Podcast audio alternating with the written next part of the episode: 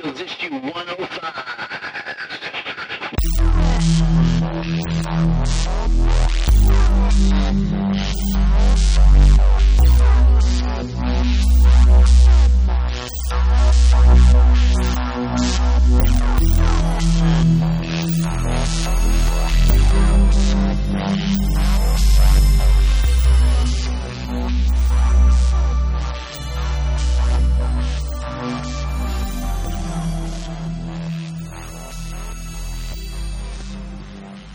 Guys, welcome to My Fields.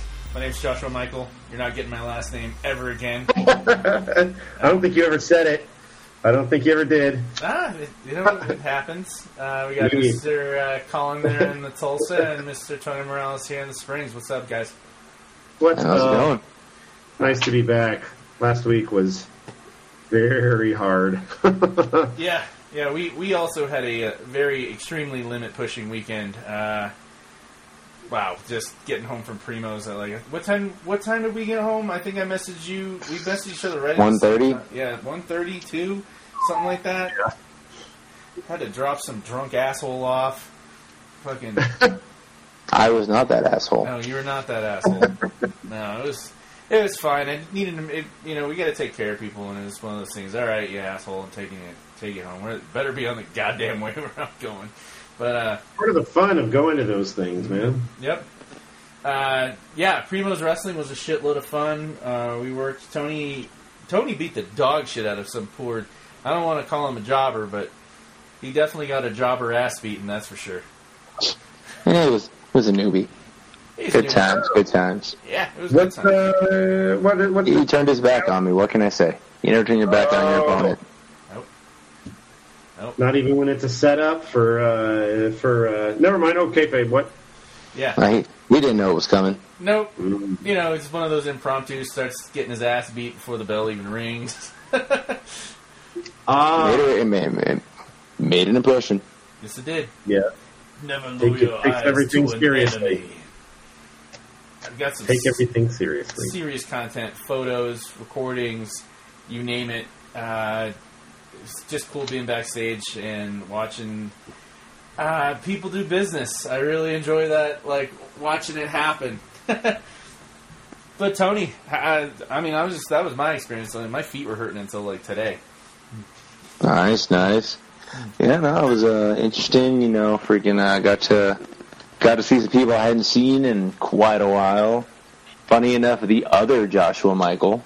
Yeah, there's another Joshua Michael, and it turns out that uh, everyone absolutely knew this guy before me, and I was told by a few different people, like, "Hey, when you first showed up on the scene, everyone was like, man, fuck that guy. He's not Joshua Michael.' That is true. That is true. I, and I can understand that. I would have been the same way, but he was a super nice guy. I took some photos with him. Uh, it was good to it was good to make his acquaintance. I hope he comes back to the to the pro wrestling scene here in Colorado. Speaking of pro wrestling scene in Colorado, there's a big ass show coming up. What is it? I'm thinking. The, the one, with the Lucha show. No, I'm talking about New Era. Oh yeah, yeah, that's true. Yeah, the, you know the Fed that you own, the, the one that I, I, I didn't I didn't go on tour with Soulfly because we had too much shit to do. That Fed. Oh yeah, that's happening. so September 18th, live, Mile High Comics on Jason Street. Oh, Be yeah. there. You'll pay for the whole seat, but only need the edge. Mask provided with ticket. Mask- Mask provided with ticket. Yeah. Is it spent trunks? Is it what? Is it somebody's used trunks? Oh, that'd be great. I can neither confirm nor deny, but that would be hilarious.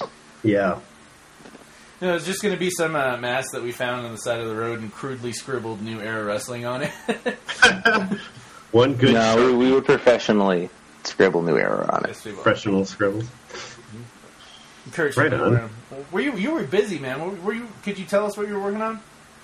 Yeah, actually, I think I can now. Uh, when we talked about it, it well, I don't know how long ago it was, but we talked about a show that I was working on. Uh, it's for FX Network. Um, it's uh, it's a show. Uh, it's a TV series about the Sex Pistols. I don't know who's familiar with that. I don't, you know, if you're into the punk scene or if you're into music in the '70s and '80s, Uh, I think that uh, it's definitely something you're familiar with. There's a very scandalous act out of England. Uh, you've probably heard the names Johnny Rotten and Sid, Sid Vicious. Vicious. Yeah. Yeah. Uh, these were the, not to mention the rest of the crew. There was there was definitely Steve, uh, and that's the thing, guys. I mean, I'm, I work in film. I don't always know everything about the biopics that I'm working on or the documentaries because they come out of nowhere, and it's the opportunity to work in my field. They were so tight about information about the script. I didn't get an actual script for the episode until like right before we were getting ready to work. And uh, even then, it was like, how long has it? I'm just talking about the network now, uh, the corporate aspect. How long, uh, did, or how much material did they work on in London before they were coming to the U.S.? So what I can tell you all is not like plot points for the show, but I can say kind of what the work was uh, I was asked to basically they've been filming for 20 weeks in the United Kingdom. Okay. So they've done all this stuff with all of their characters, and they're all like real people, uh, and they're played by much younger performers who were really good. Those the, the boys, I kept saying these are nice boys. It's so funny because they play such jerkwads, but like the actors were so freaking nice. They were such good sports and they've been putting up with stuff for months, you know. Uh, so what they were doing was obviously the Sex Pistols came to the United States in uh, I think it's 1978, and they couldn't get billed anywhere in England anymore. They were too inflammatory, and they just drove the the uh, hierarchy crazy, or the patriarchy, I guess. And uh, so they were like, "Yeah, we'll go to the U.S." Patriarchy. Exactly. So they came over to the U.S. and they started in Atlanta, and they uh, um, they were like, "Why aren't we playing all these big cities and stuff like that?" And uh, if you know the story, then I'm not spilling the beans on anything. I do. You know, they were like, "Yeah, we're going to go around the South. Those people are going to hate you," and they were like, "What?" Oh yeah, no, this is going to make you even bigger to like play to crowds where people just hate you. Awesome. And uh, it kind of worked, but I think they actually had a really good time, except that they were all at each other's throats the whole time. And um, I'm going to say, you know, folks, go look it up. But basically, this was originally supposed to be like a three day thing around Dallas, and it turned into a six day job that went all around Texas. So we had a tour bus that was the appropriate vintage that got rebuilt to look like the tour bus that they'd been filming in in England, which was made to look identical to the tour bus that the boys toured in in the U.S. And then, uh, so they filmed inside that and outside of it. And I was doing props, so I was responsible for all of the cigarettes and alcohol and the fake drugs and the uh, maintaining their instruments and stuff like that. How do you, and, do, um, how do, you do fake heroin? Because that's that was uh, old uh, Sid Vicious's uh, drug of choice. That right? was his jam, man. He basically, oh, yeah, yeah. I don't want to blow the story, but yeah, he definitely had a heroin addiction through. You'll, you'll of course know Sid and Nancy, uh, but um, yeah, I didn't have to do that. They had already done all of that work in the United Kingdom. Well, how do you so, make fake heroin? Uh, the last time that anybody that I worked with anybody that we needed to do it, we made it out of a biologic, so it was like it was like cornmeal. And you know what? That's the thing. I don't do it. I don't have to do it. But I'm I I usually hire somebody to come in who is familiar with drugs and how to make that stuff look real, especially with all the gag materials because then I'm worried about the budget. I'm concerning myself with all of the other practical props, and I'm going to get stuck in all the meetings. So, at the risk of sounding like a Johnny Come Lately, I'm really, I'm, I'm really straight on. I don't do any drugs. I don't know how. I'd rather get somebody who knows what they're doing, and they make it. And like, I think the only the last time I did, think the only hmm? drug I've never seen in person is heroin and crack. Uh, I saw crack one time in person. Uh, it was kind of odd that it was even there. It was one of those like college parties, and it was in a little. Uh, somebody had it in a little glass vial, And it's just like, oh, what's that? And it's like, it's crack. And we're like, well, get the fuck out. We don't Yeah. want to get in trouble. Yeah. You know, we were like really young, so we didn't want to even. This was the '90s, so it was like, oh my god, get it out of here, like it's a bomb or something. But Say um, no to drugs, kids. yeah, I mean, Yeah. don't. Yeah, Don't do it's school. not- this is not the stuff you want to get involved with. Um, but uh, yeah, no. it- Anytime that somebody, you don't ever have to actually see a character doing heroin, like performing the action of heroin. Usually, it's going to be a retractable uh, needle that goes into a gag syringe, and the fluid doesn't actually get, get seen to go and go anywhere. Uh, and then you've got um, because that's a lot of times quick edits. Like you can see the retractable needle pushing on the actor's skin and going quote into the vein, and it's not. But then you pull out and go to a different shot, and then you can do a plunger, and it's not going to move any of the fluid, and that's that's that. Additionally, you've always got the business of trying to like uh, you know, melt it down, and it's just it's a sequence of editing is how you get into those Oh, pieces. like Pulp Fiction. No big deal. Exactly, it's that, and then uh, go in and like anytime you have to see anybody ingest anything, we try to make sure it's a food product. It's already a food grade product, so uh, you know, uh, we mainly the thing that I got in was I had to roll about a hundred joints, and it wasn't that I thought we're going to need all of them. It was just like I knew that there was a limited amount of space on the picture vehicle on the bus, and I wasn't going to be able to be there all the time. So I just had to make sure we had enough bullets to shoot out these problems. But yeah, so that's what it was. We went all around Texas. So when you watch that show, uh, when it comes out on the FX network and uh, it's starring all of these guys that are in it, they were really, really great. And uh, the director for the work that I did was Danny Boyle. Oh, And yeah. he was the greatest, kindest, most awesome guy. I can't believe I got to work with him. Uh, I got to talk to him about Trainspotting 2, which is one of my favorite movies. And uh, we talked about Sunshine. I don't know if you guys are familiar with that. I love that movie. Uh, yeah, it was just he was an approachable person, and he it was it was just big time. I didn't talk to him about 28 days later, but I would have liked to. Did you get to work with Taika Waititi on Reservation Dogs? No. No, you know what is so weird about that? Okay, yeah, so now we're talking about a different FX show that I worked on, and that's on Hulu now. Uh, Reservation Dogs is is put together by a local Oklahoman named Sterling Harjo, who I had never worked with in all of the years that we both lived here. I've had lots of friends who know him and work with him and stuff like that, but uh, he got paired up with Taika Waititi, uh, who of course did Thor Ragnarok uh, and uh, Jojo Korg. Rabbit. Freaking brilliant. He's Korg. He's Korg. He plays Korg in the Thor movies now. Um, and uh, Taika Taika was in New Zealand. Oddly enough, like I think he was doing he, i think because of covid or any number of reasons not to say he had covid but for any number of reasons he was uh, working from an office that was being everything that was happening on the reservation dogs set was being live streamed to him That's awesome. I remember and he was able that. to take to give notes and talk about that, talk about what they wanted to do and see in the sequences. But since it, you know, it's really Sterling Harjo's project, so um, I'm not going to say Taika wasn't there because he technically was, and I'm not going to say that he didn't have any influence because he definitely did, and it's all it's got his sense of humor, but. Um, uh, I don't want to take away from Sterling's take on things. You, can, you just you can't make a show like this without indigenous intellect, and you can't. You, and if you can, you just shouldn't.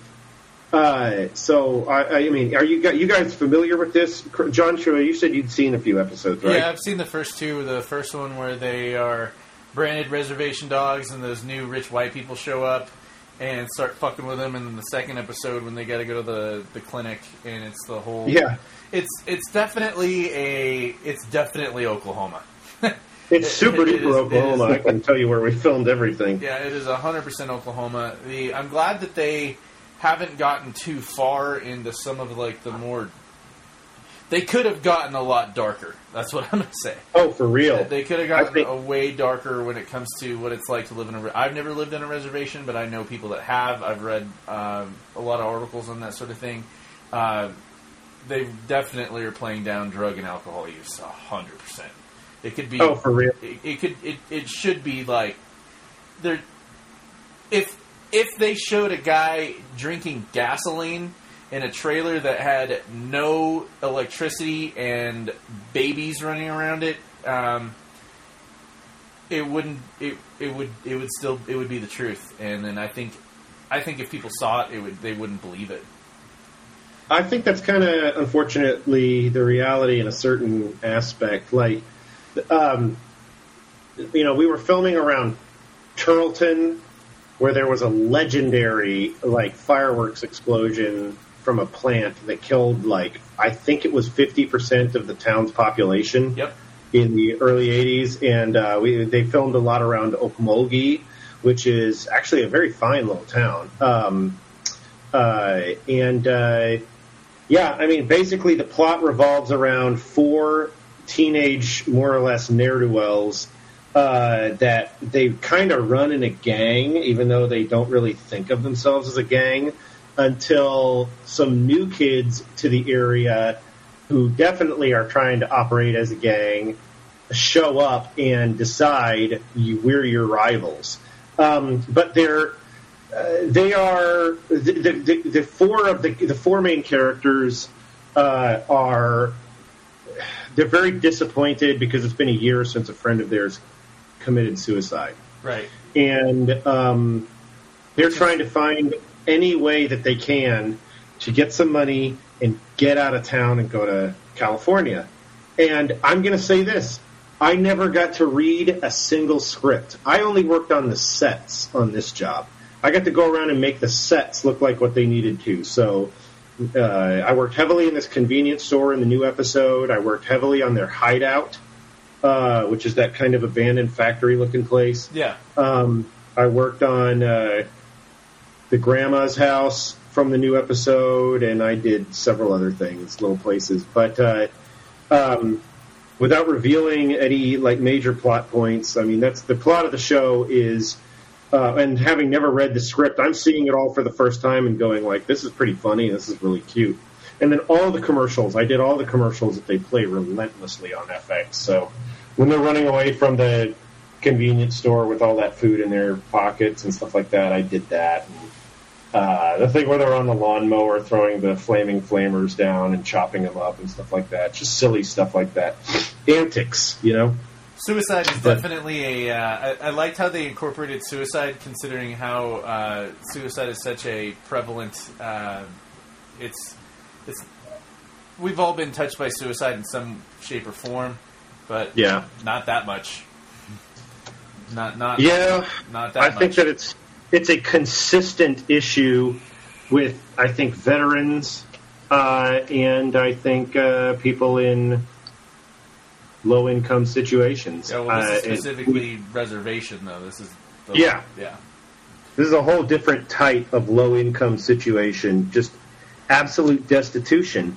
But at the same time, while they're not ignoring this thing, this this element, it's that the story is being told with a modern indigenous sensibility and sense of humor. Yeah, And um, it doesn't feel it like really some, works. It's funny. It, it really is, and it's got it's got its it's got its ups and downs. It, it, it's it's a good DJ set, but I, I do got to say that I was really impressed, and also I'm really relieved that it wasn't done by some asshole in Hollywood that caught wind of what might be happening on reservations and you know read an, Oh, yeah. read an article. No, it was done by True Blue Oklahomans, the way it should have been. Like So- every tornado movie. yeah, yeah, pretty much, yeah.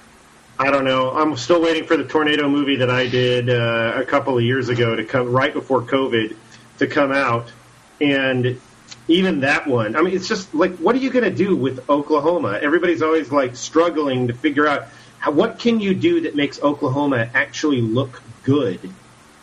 in the movies, you Right. know. And I'm like, maybe if you show some people pick up their lives after it was destroyed by the storm, or maybe if you, you know, because like I know what they're filming up there with Killers of the Flower Moon, and I hear constantly about that plot. I have not read that book, and it is not freaking good. What peop- what white people did Yeah. to the Osage, it's horrible. Like it's outright murder. So, I mean, it's just another thing, though. Here's another horrible thing that happened in Oklahoma. It's another thing that's still happening. It's usually the uh, uh, the the story is they got out and moved to Colorado. Maybe. Yeah. Yeah, But Or at least Reservation Dogs has a sense of humor and depicts uh, people living in.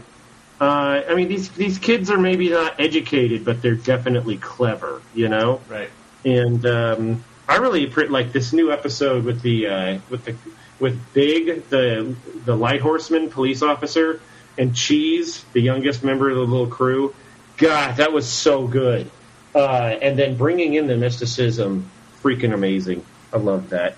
Well, while we uh, while we wind out outside of uh, Oklahoma, uh, you were at Raw the other day. Were you, were you in Tulsa or in OKC?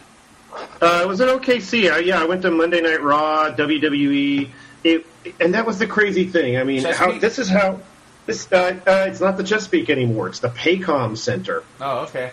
All right.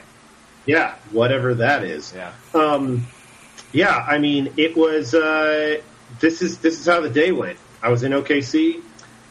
I was with my girlfriend.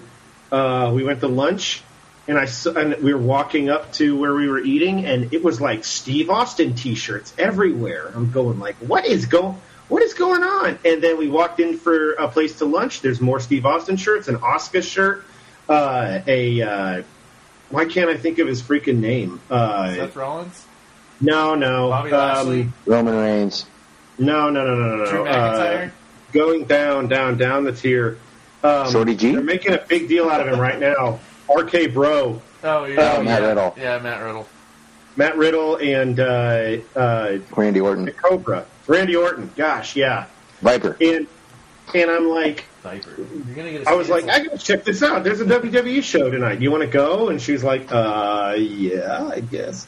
So we got some tickets. It was no problem to get tickets. There's never a bad seat in in that place. It might have been the Chesapeake. It may be the Paycom Center. There's no bad seats in that joint. Even if you're in the nosebleeds, you can still see everything, and it's awesome. But uh, we got there. We came in right after uh, they started with Cedric Alexander, and uh, we got our seats. And um, I mean, the Raw roster is has some people on it that I'm interested in, and others that I don't feel so hot about. I was kind of hoping to see the Miz of all people. I was really excited to see Drew McIntyre, and there was a whole a whole bit in there with uh, Jinder Mahal. I thought they had let him go. I thought the company let Jinder Mahal go, but they were playing him up big time. And then uh, uh, there was a big fight between Charlotte Flair and Nia Jax. I didn't know Nia Jax was still working. Uh, but yeah, there were some people that were not there that I was disappointed I didn't see. And you know, looking over on the on the SmackDown roster, I was kind of surprised. Like, how are they not doing something with this person? And maybe it's because they're on injury detail, or who, who knows? But um, uh, I mean, it was a good time. It was just, it was, uh, it's not any of the other shows I've ever been to, which were quantifiably way better. I don't know what to tell you. No, I think Nikki Cross is not even Nikki Cross anymore. Yeah, she's She's Nikki some- Ash. She's got some stupid ass superhero gimmick that sucks. Whatever. Yeah, I mean, I she was a wild gal. This whole thing's about superheroes. Yeah, It is. It is. It is. Our entire thing's about superheroes. It's all about. I get it. I get it. I just. And, and the occasional drag Our stuff. show, our show has a lot to do with superheroes, but Minefields, I think, is about uh, good narrative fiction love it. and and and pop culture stuff. I was happy for you. I'm glad you were there. I didn't like anyone else. I would have been like, yeah, fuck Raw. Like, I'm, I'm glad you had a good time, man. I, I wanted you to enjoy yourself, and we're we're just right now we, we're gearing up for. Uh, we got All Out on Sunday, man. Mm-hmm. Mm. Oh, I can't wait for All Out. We, uh, I got, I got, uh, I got paid for some of my photos on uh, Oh, sweet. on Sunday, and I immediately just just bought all like. I've been trying to buy it in the first place because they, they were moving Bleacher Report live to um, to just Bleacher Report, and it was all fucked up. And finally, like it, it popped up, and like fucking there it is right there. So, uh, limit pushing this weekend got us all out. Awesome. Sweet. Yep. We're gonna get together, get some get some good food. We gotta record our predictions episode soon, and uh, I, I can't wait. Yeah, actually, they're done. If they're done for you putting matches out, we're gonna put one out after uh, Rampage on Friday. Oh yeah, yeah. yeah. Rampage. After Rampage on Friday, I forgot we were just what we were gonna do for that one. After Rampage. But uh, Tony, what do you got to wrap us up, man? Like, like uh, anything else of the new era? You did a kick-ass barn burner of a match. Uh, we got to hang out with Mr. Ryzen. I'm really happy we got to see Mr. Adrian Grimm just kick. I really, the, I, I was rewatching the match, and uh, there was just some a believability about that about that man's uh, in-ring performance during that, that match with him and Lilith and and uh, Ryzen and um, why am I spacing? I was watching it. Hunter Gray. Grimm. Yeah, Hunter Gray. Mr. Hunter Gray. I, could, I forgot how fucking big that motherfucker was. He's a big boy. He's a big boy. Did you get to catch up with Ryzen at all? I didn't see you guys chatting. No, not really. Freaking, uh, kind of ended up showing up late. Had to had to work my job, then head up right afterwards. So, kind of made it a point to talk to specific people based on certain stuff I had to talk to them about. Of course. You know, nothing really, nothing too crazy. Yeah, nah, freaking Rob's a good dude. Just freaking, kind of slipped through the cracks, unfortunately. Yeah, no worries. Hmm. He'll be back. Hopefully, he'll be uh, signed. He was mentioning. I didn't know that there's tiers to the eliteness before you get your own graphic. Oh, really? Yeah. Okay. Yeah, there's there's tiers to it, and it, he'll hopefully he'll get you know the the full all elite soon. But you know, until then, I'm glad he's still working indie shows, going going from place to place, stacking that paper, and keeping the keeping the momentum going. Because you know, you never know. I mean, like, uh, and uh, Zack Ryder showed up and a all elite. He only did like what four episodes, and then they just had nothing for him. Huh. Yeah. Yeah.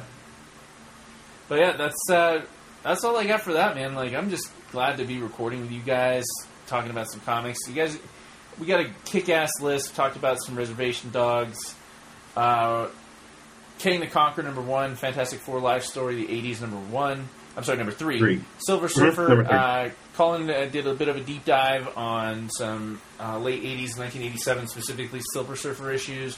We've That's got right. Way of X number five, Mr. Miracle number four of six, Robin number five, uh, Superman number seventy-eight, number one, and Alien number six, which I finally got my hands on today. Oh goddamn, that was good. Um, what, you, what you guys want to do first, man? Uh, hit me, Tony. Hit me with uh, hit me with some Robin. All right, and we'll take a look here. All right, so as we all know, Robin has been uh, he's on this Lazarus Island, and they're about to do this competition. They could not start it until everybody else had already died once. The entire thought process is once you die three times, you are eliminated from competition, or just dead. And uh, you find out that unfortunately Ravager was the uh, last one to die, so now the competition is about to start. But she was killed from behind by Respawn. Respawn. Who and, and, and Colin, if you if you weren't here for any of them, is basically an amalgam of Spawn, Deadpool, and uh, and uh, Dead uh, Deathstroke. Deathstroke. Uh, Yeah. In, in the most blatant, like he, they even mentioned, don't, don't they even bring up how many pou- uh, pouches he has and shit like that? Yeah, it's a bla- Cash it's, it, it, it's ba- yeah, it's a blatant Let's shot. just create a new character called Cash Grab that just like is everybody. How they haven't done that already is beyond me. Yeah, it's, it's got to be a millionaire, He's just dr- leaving cash behind him everywhere he goes. Okay. millionaire orphan assassin who's been brought back from the dead, who's trans, black, Indian. Uh, Snicked, snicked, He's got claws. Yeah, claws. shoot webs, In Yeah. Canadian. It could- yeah, and Canadian. And, and Has, Canadian. has, has Spider-Man eyes. of course. Lots of Uh, pouches. Lots of pouches. Uh, Lots of big guns. Uh, every Yeah. issue. The Every guns issue. there's no way anybody could pick up. Agreed. Uh, every issue is a new number one. So you know, Yeah, it's it's always number one, but this one has a change in the logo, and the next one Yeah. is a foil cover. Yep. The next one is a hologram. Okay, we could go on and on. hologram, mail away. Sorry about that. And chains, sorry, lots we of totally chains, Lots of chains. lots of chains. And Andy's a spirit from hell. All right, so the uh, the priest of the League of Lazarus are summoning the arena, utilizing their priestly abilities. One would assume, and everybody does not realize where Robin is, and Ravager's looking for him. And there's like he's got to get here by dawn, or basically he's disqualified and no, nobody's saying what happened to him, even though we all know that our boy Connor Hawke threw him off the uh, off the island, basically. So we turn around and we find Robin, and he is being chased by Nightwing, Spoiler, Red Hood, and Tim Drake. Robin. Bad And there he- to the The, yep, the entire Bat family is after him. You know, they don't know what he, what's going on. They're just trying to stop him from making some kind of foolhardy mistake, and they're not wrong. Absolutely not. You know, and the whole thing ends up being that he's just like, you know, if you guys catch me, I'll go with you, but you got to catch me first. And each and every person is, you know, they fan out trying to get him, and what they're referring to as a rooftop race. You know, he, he's eluding them one at a time. He ends up going around the corner, and there's Jason with uh, tranquilizer darts in his gun, ready to shoot him. And Damian's just like, you know, everyone wants to talk about how Dick uh, Dick has the most experience, you know, and you know Tim's out of earshot, so he's probably the smartest. Spoiler's the bravest, but he looks at Jason and he's just like, "You, you're the most emotional." Oh, As he just walks up and hugs him, and you can see Jason. Yep, and Jason's eyes just get big, and then Damian turns around and electrocutes him. You know, he makes it to the ports, and he's just like, "Oh, this is the the ship I got to get on to get back to Lazarus Island to compete." And freaking, you know, turns around and there's Nightwing, and he's like, "You know, you're not going to stop me." And he's like, "I'm not even trying to stop you." As he throws him a package, and he opens up the package, and it's these bars that just say "versus the world." And then Ra freaking Dick tells him the story he was leaving for college, Alfred gave them to him, and they're actually made from the trapeze bars that were he would use in his family's act. And the whole thing was that it was supposed to help him remember that he came from two worlds. And he's like, you know, I think you need these. You know, Alfred knew I struggled with my past, my present, and my future. And anytime I needed reminding of who and what I was, he gave me these. And then we just see Damian take off his mask, and he just starts like slowly crying. And then Damian is just like, you know, I was there. You know, I saw him when Bane broke Alfred's neck and killed him. snap. Yep. And he's talking about how death's been a part of his life since the day he was born. But with Alfred, I didn't get it until I heard the snap. You know, here they are trying, you know, Dick Grayson's just trying to, you know, talk to him, just trying to talk him through this. You know, and he's talking about how many times he tried to run away from home. You know, and he's like, Alfred and Bruce always knew, you know, more than I can even count how many times I tried to sn- get away. But he talks about how he was always Batman's sidekick, or he was always the leader of the Titans. But he, he always he couldn't figure, it took him the longest time to figure out who he was. And he's just like, you know, and Damian's just like, why are you telling me this? You know, and he talks about how all the other people coming after him right now, Tim, Stephanie, Jason, they were all Robins to Bruce first.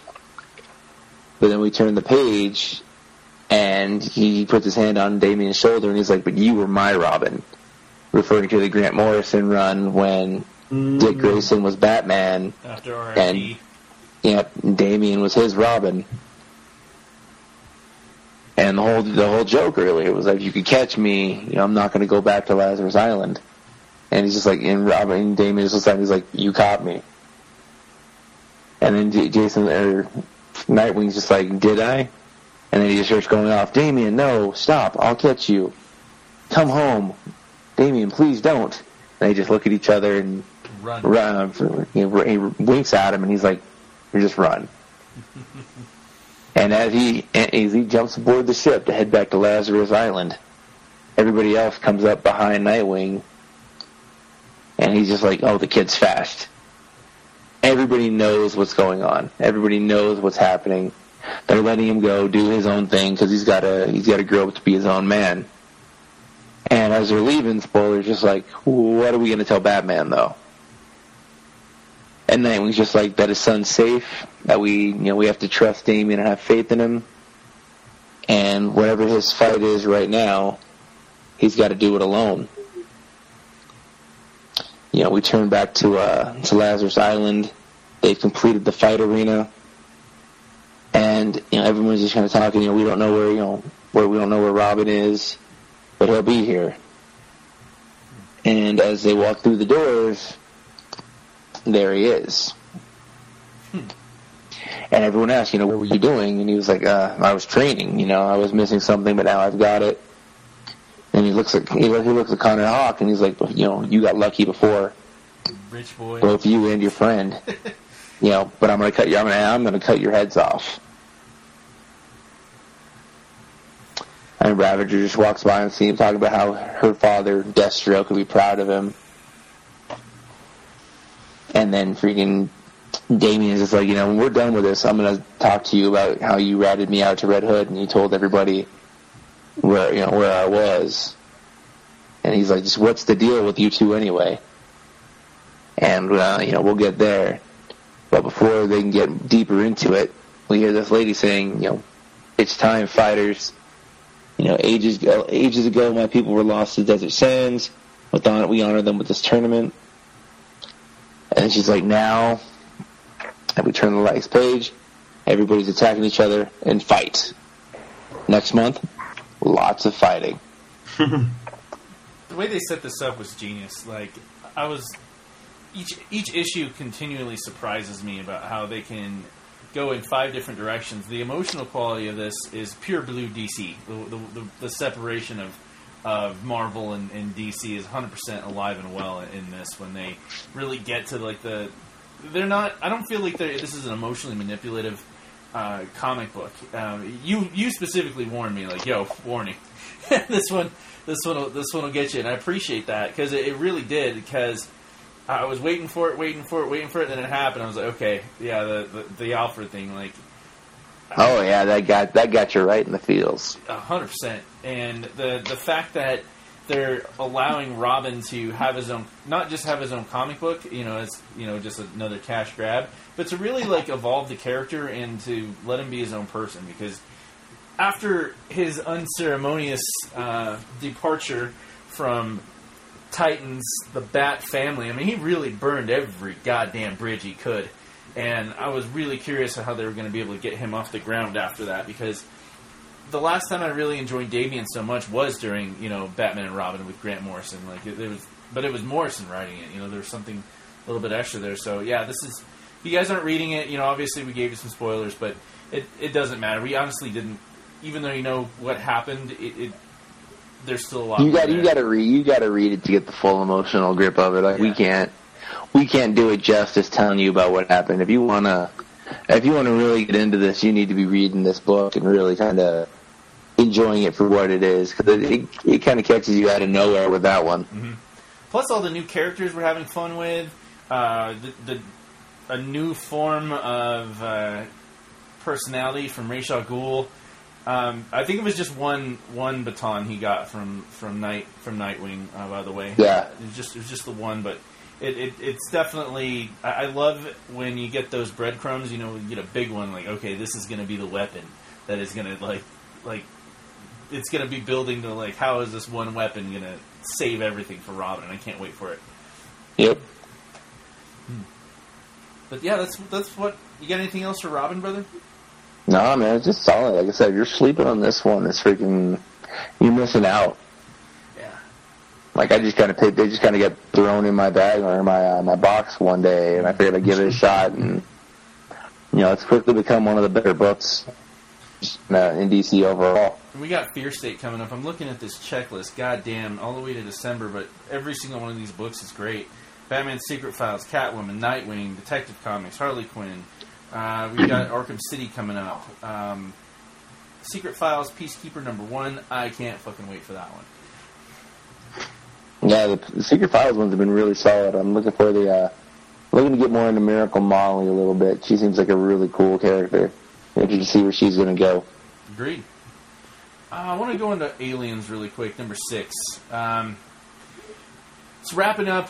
Uh, I was wondering how long they were going to keep this going because you know it's Marvel. Are they going to just do six and want to you know finish it off quick, or are they going to you know do twelve, or just see how far it'll go until it gets canceled, or they you know put a new group of people on it and then it sucks and then they don't do it for a while like they do with night with uh, Moon Knight all the time. No, this is wrapping up the storyline and it's we we've got the father trying to save the the the shithead son that he's his military work has always you know he was doing it for his family it, it cost him a son already and finds out that his son is one of the rebels like trying to destroy everything on this um, a space station orbiting earth which happens to have a couple of aliens including a queen and the guy was turns out that he was just even more dopey than what we would really even anticipate. He was doing it for a fucking woman uh, that was using the dog shit out of him. She wasn't even human, and only using it for him to steal the clearance codes to get there to, so they could get an alien.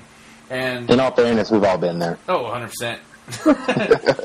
and I'll do it again. Uh, um, Ain't that the truth? the truth. I don't have a mindfeelers. I don't have a really good track record when it comes to to picking them. I've, I've, I've got a lot of great ex girlfriends I'm still friends with, but every now and then I find one that. Well, anyway, that could have been me ten years ago. um, that could have been you six months ago. hey, hey, hey, hey, hey! She was tall and blonde. You can't blame me for that one. I can blame you for going back. Hey, I left immediately. I wasn't thinking with my head. Obviously. Anyway, uh, we digress. Uh, Bishop, a lot. Bishop saves the day. Uh, Dad has to. I mean, like everything's being sabotaged. Uh, Weyland-Yutani is like, "Hey, uh, bring back the alien that's inside your son now, and I'll we'll get you back.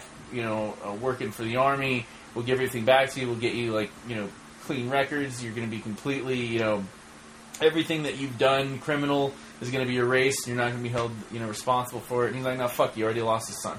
I'm not coming back, and immediately everything gets disabled, and he's got to go out there to, uh, you know, do a spacewalk to, to help things. Bishop is they've got minutes, maybe uh, two, three minutes before the you know they, they plummet completely out of control through the at- atmosphere and stratosphere and get destroyed. And uh, of course, there's a queen waiting for him, and he sacrifices his life. Uh, it, it, but they break it down. The, the my, the point I liked about it was it, they've talked about it before, but the way they sh- really brought it to the forefront when the queen is there trying to kill the dad isn't because you know she's just being a, a monster she's trying to save her kids the same thing he's trying to Yeah. do as well and he, he makes the ultimate sacrifice. Bishop figures out a way to uh, you know he, he stabilizes it. Bishop is able to get on, on his way back to earth safely. The the, the uh, the alien has been successfully removed before it gestates completely, and you know we don't know what's waiting for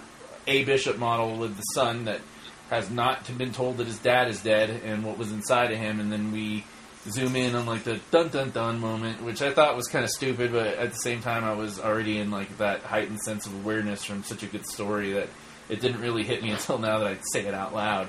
But uh, the cat's got the the quintessential scratches on the face from uh, having had a, a face hugger on it. So there's, it's it's there.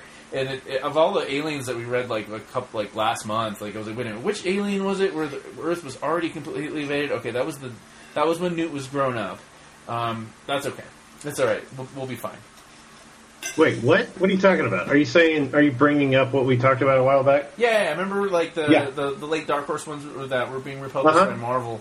Um, extra bit here that the uh, like I, I, if I was gonna put a generic name on what the our main protagonist was seeing in his dreams is more like an omega alien instead of a mother queen alien that Yeah. has more human features and the the evil robot is telling him like you know you're not the first to you know leave your your solar system and experience this. That it's happened many times before and you're you're all dead soon and it's going to happen again and it really doesn't fucking matter. So there's that little bit of you know you're a speck in in a huge system that if you're gone does it really matter? But you still got a good story to tell Yeah, I gotta say, like the alien depiction that they're showing us of the uh, of that Omega alien, if that's what you want to call it, is eerily reminiscent of a character from the Avengers a couple of years ago, and I'm having a hard time nailing down exactly what that character is.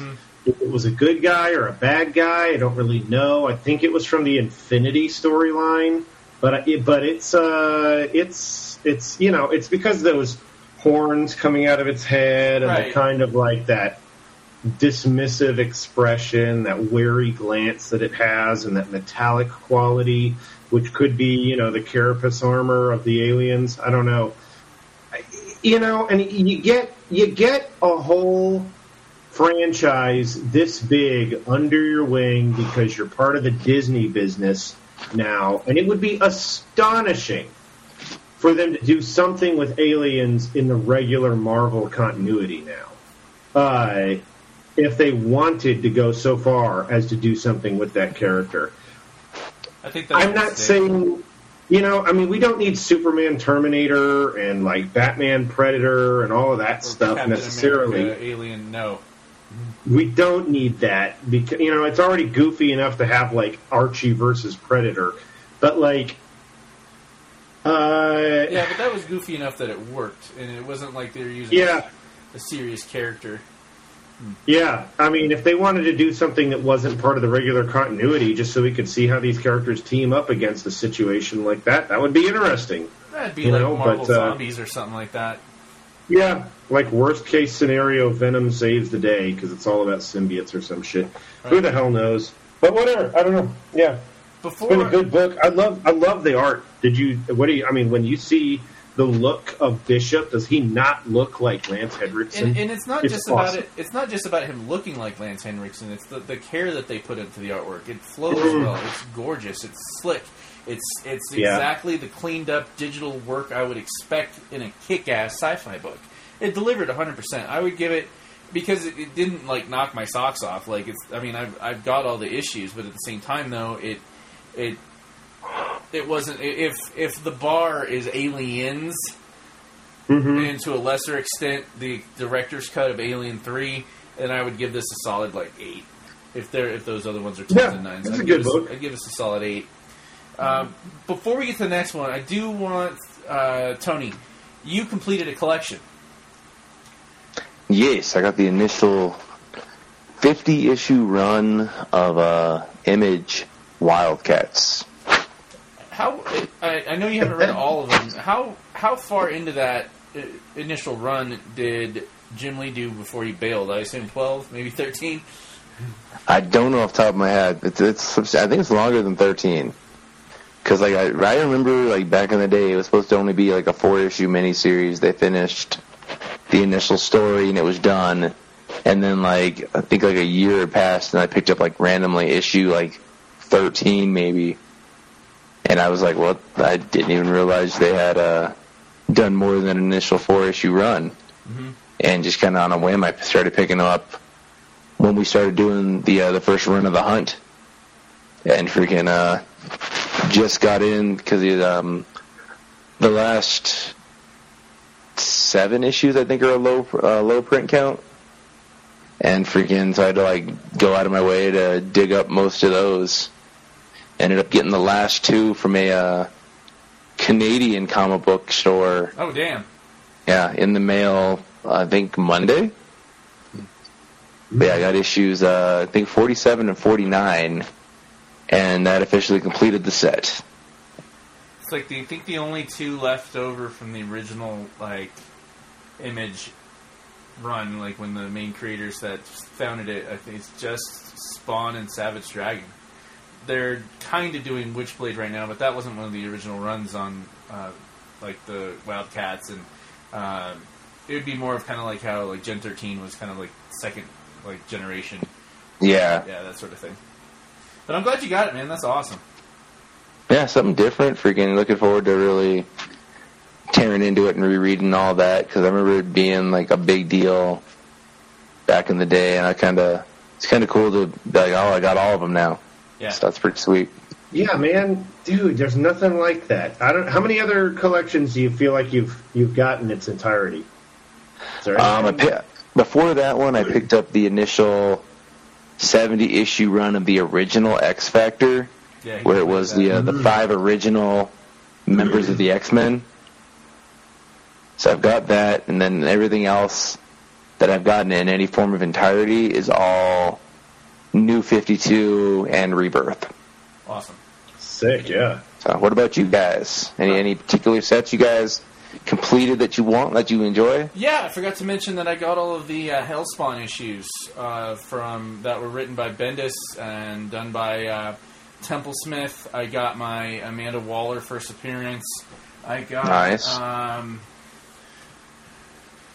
I've been getting more Wizard magazines uh, just so we could like. like just, I, I just I just love them. If I got my creme de la creme one that they the the one I wanted that wasn't in that box that day was the Joe Madureira cover number issue number forty nine and had the uh, a mini comic of Evil Ernie. Um, Straight to hell in there, which made me really happy. But then I opened it up and I was like, because I had Steven Hughes, hadn't read it. Like that was like my, I cherished that. I, I lost it because I was like, I think it came out like '98 or '7 or something like that. But Mhm. uh, it's got that gorgeous Steven Hughes cover, and I open it up, and it's all Justiniano artwork, and I'm like, ah, like, like this, it's, it's it's pretty, but like you know, uh, I, I I'm I'm 98 percent sure he's in a Mexican or Brazilian jail for uh, pictures on pictures on his computer that he should not have had.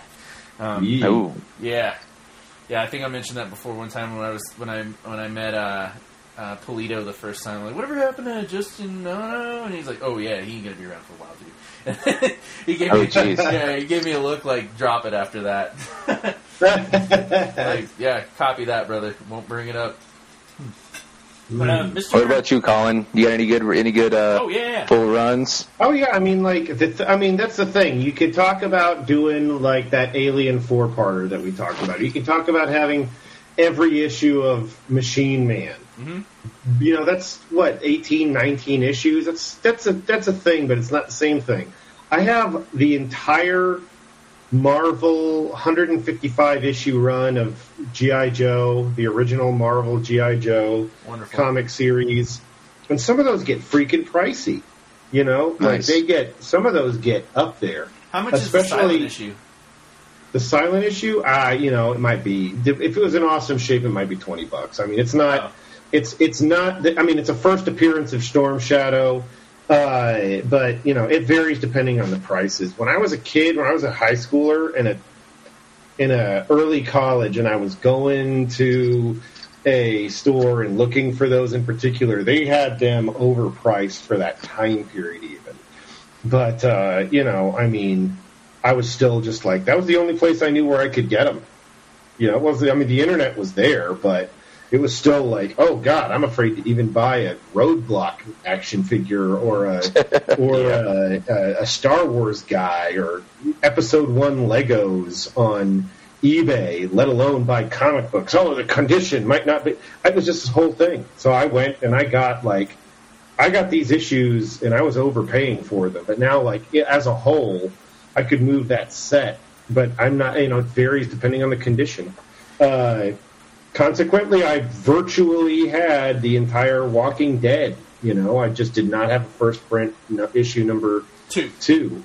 Uh, but you know, I essentially I sold that off before the You had a number print two. run was done. You had a number two, it just wasn't a good in good condition. no, no, it was fine. It just wasn't a first print. Oh, I didn't know that they even. Okay, all right. There's a second print that I found sometime later, and um, I don't think I paid through the nose for it. Uh, but uh, and then what else? I don't know. I mean, like um, I have. Uh, it popped in my head just a second ago. I have the. Yeah. I have every single X Files issue ever. Oh wow, yeah. I have every single one. Negative, negative three, two, negative one, zero. Uh, number Got one. Wizard half. I've got the Wizard one and a half. I've got Yeah. the IDWs. I've got even the the, the Forty Days a Night miniseries they did. If it was X Files, I fucking have it. Um, and Mhm, Nice. including I have uh, the first four entire sets of the trading cards and the nice Topps binder. I'm fucking proud. I'm buried with that shit. I need to go over it. I need to get all of my com- all of my comics out of uh, where they are being held up right now. But uh, I might have every issue of original Darkhawk Nice. Um, Oh, nice. for a while. Making I a was comeback. Yeah, apparently I, there's a new printed issue. I, I I have it and haven't had a second to sit down and read it. I didn't take it with me while I was gone this weekend. Um, yeah, yeah, man, yeah. Uh, I, off the top of my head, you know, those are the ones I can think of. Uh, other than it's like, oh, hey, here's a limited run and it's 12 issues or Right. something. I mean, I've got loads of those print runs, but Mhm. you know, not a concurrent title. I mean, it would be really something to be like, oh yeah, I've got one of every issue of Amazing Spider-Man or Captain America or something. I know this guy who's like, yeah, I, I have the second most, uh, the second highest quality print run of Captain America, and I'm like, still, you're still going with that? Like, all these years later, that was ten years ago. You said that. I mean, it might not even be the second most now. It might be the fifth most. Who the hell knows? I just realized. Wrong. I just realized I can probably complete an entire run of, of Hellblazer because I've got number one and I've got nine through like I think what was it like 111. Something like Yeah, that. all right. Well, Yeah, I, I'm missing those first eight. No, no, seven. uh, One, so two through eight, and then I, I've got nine through. Well, you saw him. yeah, it'll be like seven issues shy of it then. Yeah. Mm. Let's do Mr. You, you might be able to make it happen. You might be able to make that slide through. Shoot. We'll make that shit happen, man. Now that I'm be on the jazz about it, especially if I can have like, you probably get me a new a new girlfriend. Hey, I got a reissue of Hellblazer. Really? Word? Mm. Let's Oh, do Mr. God. Miracle. Please. This is, how, this is how Josh woos the ladies. Yeah, knowing, knowing, knowing my luck, it'll, I'll end up like ending up like fucking Nick Cage and selling all my comics as my old lady makes me. Oh yeah. It's I sell all the. co- Like I don't have anything to read this week, guys. Why? My lady won't let me. my, lady, Oh. my lady won't let me. I gotta go. I'll just let the recorder just keep playing. we gotta we gotta get to the uh, just uh, we gonna get to the early bird special. Oh god. Aww. Oh, that would be hell. That, that would be hell and justifiable like murder suicide. We're gonna be a two man crew. We're gonna be a two live crew. Oh, I'm I'm down. That would be awesome. Mhm. All right, we got Mr. Miracle, the source of freedom, four of six. The six. source of freedom. As we all know, Shilo Jones was killed last issue. And turns out he was actually not killed, but he was saved by Oberon, friend and confidant of Mr. Miracle. All three of them. Shilo just looks up and he's like, three of them? And then a voice says, Shilo, I know the situation seems crazy. And it's Vito, his business manager. What's up, bro? Just chill out, drink this water, everything be cool, listen to this short white dude. It's gonna blow your fucking mind, bro. And he does. so he decides to tell him, you know, he's like, there are three Mr. Miracles, and he's like, oh, I never said there were only three. I was just friends with three of them. You know, and he starts talking about, uh, telling about the mother box and how infinite possibilities that eradicate the most preposterous of doubts. How a kid possesses a mother box, doubt the existence of anything supernatural, weren't you an astronomy nerd in grammar school? and Shilo's like, how did you even know that? And he's like, this isn't the first conversation we've ever had, kid. It's just the first you're going to remember. You know, we, and Oberon kind of goes in and puts on an old school movie reel, and turns out that it's uh, it's Thaddeus Brown. He's sitting here drinking his alcohol, talking about how it's getting harsher and harsher. He's just getting older and older. But talking about how Shilo needs to know what he's about to tell him. And he talks about how, you know, when he was young, um, when he decided to be Mr. Miracle, you know, times were different. And talks about uh, how, you know, back then things were different in the 60s. And san- the sanitation workers had gone on strike. And the only place where, uh, at the time, the only place in Metropolis where a black family could even live in relative peace. You know, they don't call it Hobbs anymore, though. They refer to it as Suicide Slum. And he's like, I'll never get used to that name. Talking about how all the garbage men have been iced out of their new contracts promising raises and better benefits. And the moment the black workers made their demands public, it sent a city into a tailspin of racial resentment and anger. People of Hobbs. It, it's it's sorry. It, it's definitely a uh, reminiscence of uh, Black Wall Street and um, a, a, lot of different like uh, historical like moments in Black history here. And they've got a kick-ass superhero here, and I, I'm loving how they're focusing in on just this one man and this one like lineage. Yep, and it's sad. He says, just like I knew I had to do something. You know, my celebrity status as Mr. Miracle will get eyes on the struggle, hopefully change minds, and maybe even save some lives. As the discovery of Mr. Miracle did it for me. And then it goes into how he had actually was ran. He was at his grandmother's house in uh, Frederick, Maryland, mm. and he was he was you know devouring science novels, but he was out playing one day and he basically found this mother box, and he didn't he didn't know what it was, but he was he was interested enough to to mess with it like kids do, and little by little he would unlock secrets with it. And one day, he was walking with his grandma, and these men with white hoods surrounded him, and somehow he was able to utilize the mother box to protect him and his grandmother. And he decided that's how he decided he was going to do something with this this newfound gift he was given, because he didn't have any other way to become a success. So he talked. He's talked about spending countless hours following the exploits of Harry Houdini. You know, and he, and he was talking about how you know while he was doing this, it was difficult to get away with it in a family of fundamentalist Baptist you know, and they ended up, his family ended up moving to Metropolis looking for greater opportunities. And then he ended up running into somebody named Jacob Caulfield, who was a television producer looking for new talent. And he wanted to, you know, to put Thaddeus on TV. And Thaddeus was like, you really want, you know, someone like me on the TV? And he's like, you know, the only the only color I care about is green, kid. You know, black people are buying television sets as well as anybody else, and they need someone to look look at that looks like them. Mm-hmm. So they ended up putting him on TV, and he became just a superstar. At least he was being honest.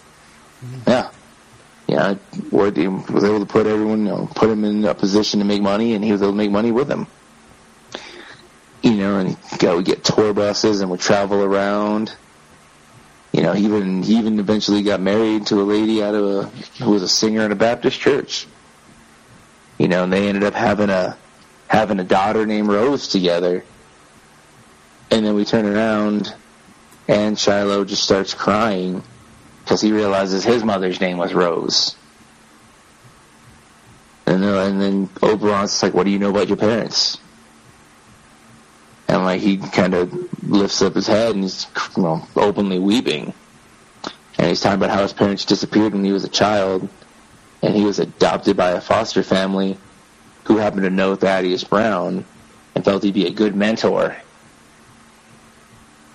And Oberon's just like, you know, that's a great story. But why would Thaddeus entrust the greatest secrets to a kid he'd never met? Seems like a valid question to ask you know, we go into go into it a little bit more, and then talks about how his wife was sick, and uh, Thaddeus' wife was sick, and she had one wish to see her to see Rose, their daughter, married to a good man, and Rose did. She ended up meeting a guy named Solomon Norman, who was a police officer in the Metropolis Police Department. You know, unfortunately, his wife died before he got to meet their grandson, who was a cute little boy they named Shilo. Hmm. So it turns out that Thaddeus Brown is actually Shilo's grandfather. That was a great reveal. Like I, I, I was so engrossed in the story, I didn't see it coming. Others might have seen it, but I was, I was lost in the story. I was just, just keep giving me more. This is wonderful. Yeah, I know. And then he talks about how uh, Thaddeus is going off about how all the power in the universe, and he couldn't keep his wife alive because he became too distracted and lost, and he got irresponsible. And turns out he left his mother box where Shilo could find it. And being a child, Shilo messed with it, and he ended up teleporting his parents away. And unfortunately, um, they couldn't find the coordinates to where Shilo's parents went, so they never found her, found his parents again. You know, he, uh, Thaddeus tried to search for him, but then he starts going off about how the film's getting low, and they, they've got to hurry through this. And you know, he's like, you know, Oberon, this was your one job to make sure we had enough footage to record my memoirs. Impossible to find good help these days. You know, I took, I attempted to track down the coordinates, but there was some kind of quantum temporal interference that obscured their final destination. And he looks at the he looks at the camera and he's just like, so I hope now, so now you know the truth. I hope it brings you a teaspoon of comfort because I haven't. And then it just stops. The reel just ends. Out of film ski. And then uh, Oberon talks about how Thaddeus taught you taught you everything you know about the mother box, but not everything he knew. And he's just like, you know, Shilo's just like, does it matter? And he's like, look over here. And there's this gigantic box, the Mr. Miracle machine. I'm going to refer to it as, you know, feel like you've gotten a raw deal. He's like, Thaddeus' guilt consumed him, and he believed his redemption was passing on the mantle to you. There's a multitude of secrets yet to uncover. The whole thing coming into, basically, you have to accept who you are and love yourself to put yourself into this life stream so that you can basically become one with the mother box. You know, and he's trying to get Shilo to kind of accept himself, and Shilo just throws it down because he, he can't get it to work. And he's talking about, you know, you're a little troll and you don't even know me. You know, my entire life I've been treated like trash. Since the age of 15, I've been seen as a gangbanger, a thug, a robber, a rapist, a crook, everything except a human being. You know, I don't know what loving myself even means. I've been perpetu- perpetually judged from a perspective of fear. Mm-hmm. All I know is to work to prove that I'm not like the others. And what does that get me? You know, Thaddeus' generation fought and died in the streets only for the cycle to repeat over and over again. We're still dying in the streets. I hate living like this. And apparently that is what made him, you know, become one with himself, accepting that, that thought process.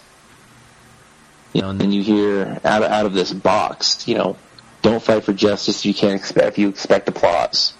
I, I, Altruism itself should be its own adequate reward. I actually wrote that in my journal as something that's going to be in my uh, like follow that. The altruism is there's the the fake people, the virtue signalers out there that uh, like tell you about all the, the charity they do, and that's that's not the point here. And that I love the way they, they worded that. Um, but before before we get to the end here, I, what what is this that he's constructing here? The, this box? Because I'm not very familiar with anything Mr. Miracle because he's constructing something that is obviously what restoring the, his powers or something like that. Because throughout the well, it, issue, it's fixing overall- it's fixing the um, the urn Thaddeus' ashes were in Gotcha. is what the machine's actually doing. So it fixes it just for him to throw it again, but this time it stops itself. And he's just like, you know, truth is, I did this for the most selfish reasons of all. He's like, I just wanted to be loved unconditionally. And that's when everything opens up to him. And you can hear the words of his grandfather talking about throw off the shackles of negative expectations, define yourself on your own terms, Shilo. Bigotry is a projection, not a truth. And he's just like, Granddad? And, you know, we can see almost see them merging into one. Talking about the first step of this journey of discovery is staring down the beast of self-doubt residing in all of us. Admit you know nothing. That becomes the key to universal understanding. What lies beyond the source cannot be grasped until you cross the threshold of empathy and forgiveness. Once you figure that out, you win. Remember, you're only human. That well, he he whispered himself to himself forgiveness. That's uh, of all the things we talk about in the the great advice we've gotten through such great books like this. Self forgiveness is something that is a big deal that I think most people have trouble or struggle with because I think that's what keeps people like really down. And I think that was just a little bit of a, a breadcrumb there of like of, of starting that part of a storyline or just having it be a, a, a good focal vibration of as things go because he's fucked up constantly through throughout the past uh, you know three issues. He's made mm-hmm. nonstop mistakes, and the, the way he, he found his truth, the the way that they, they wrapped everything together, that you know his his history and that like. Yeah, it's been everything. The first three issues have basically been building to this moment. You know, the whole thing with uh, the girl in the first issue, just him just constantly screwing up. You know, him obviously screwing up with Never Fear you know, and now, you know, him, you know, getting his ass beat and almost killed for it. Mm-hmm. You know, and then here comes Oberon to save him. But all he's doing is, you know, again, revealing more truths. So that way, you know, Shilo can kind of come to, come to terms with, you know, what happened to him. Because he had, he had no prior knowledge of this. To him, Thaddeus Brown was just a guy that helped him. You know, and then he turns around and finds out this, this, this guy's his grandfather and find out that you know him and his grandfather, as great of a man as he was, you know, got ahead of himself, made mistakes, and you know, unfortunately, cost his grand his grandson his parents. You know, and unfortunately, well, we find out as soon as he finally becomes one with the mother box that there's more bad news ahead. Because turns out that Never Fear is heading to New Genesis and uh, Shilo asks, you know, what's a new Genesis? Hmm. And Oberon responds with, kid, you're going to really regret asking that question as we see Never Fear and their followers fighting with Orion in space. Some Jack Kirby shit, baby. Exactly. Ooh, nice. Going straight up fourth world on this. yeah, Jack on. Kirby's where it's at yeah, we got another another over the top emotional issue. So it's kind of like we like we were talking. DC is masterful at that.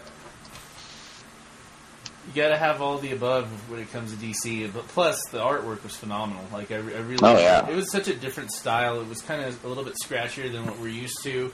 It wasn't like you know every face was like perfectly like lit. No, it was everything was just its own style, and I, I really want to see more of it. Yeah, plus we got the uh, the cover is amazing because we got Oberon, we got Mister Miracle, we got a whole theater thing here. Mm-hmm. But fun enough, you know, Mister Miracle and Oberon are the only two characters in color. Everything else is completely black and white. Oh, all right. So it's just kind of a super interesting cover. Like it's that's that one kind of that one issue that you're gonna look at like you're on the comic shelf and freaking you're looking at like 20, 30 different comic books, and you're not sure which one you're going to get, this one, this cover is going to stand out. Quick, okay, quick. yeah, we got a minute. Yep. I got it. I got it. Got it. You take it, brother. We took a second. We went to the toity. We hit the head. Um, yeah, we were. Uh, you know, just need a snack. Basically, um, I've been looking at some what you said deep dive. I like that. I forgot that I started reading the 1987 Silver Surfer works uh, some time ago. There's just something I miss about that time period. Something about the particular type of penciling, the inks, the lettering, the storylines, the, the, the contiguous nature of a finite Marvel universe You know, Jim Shooter's involved in this.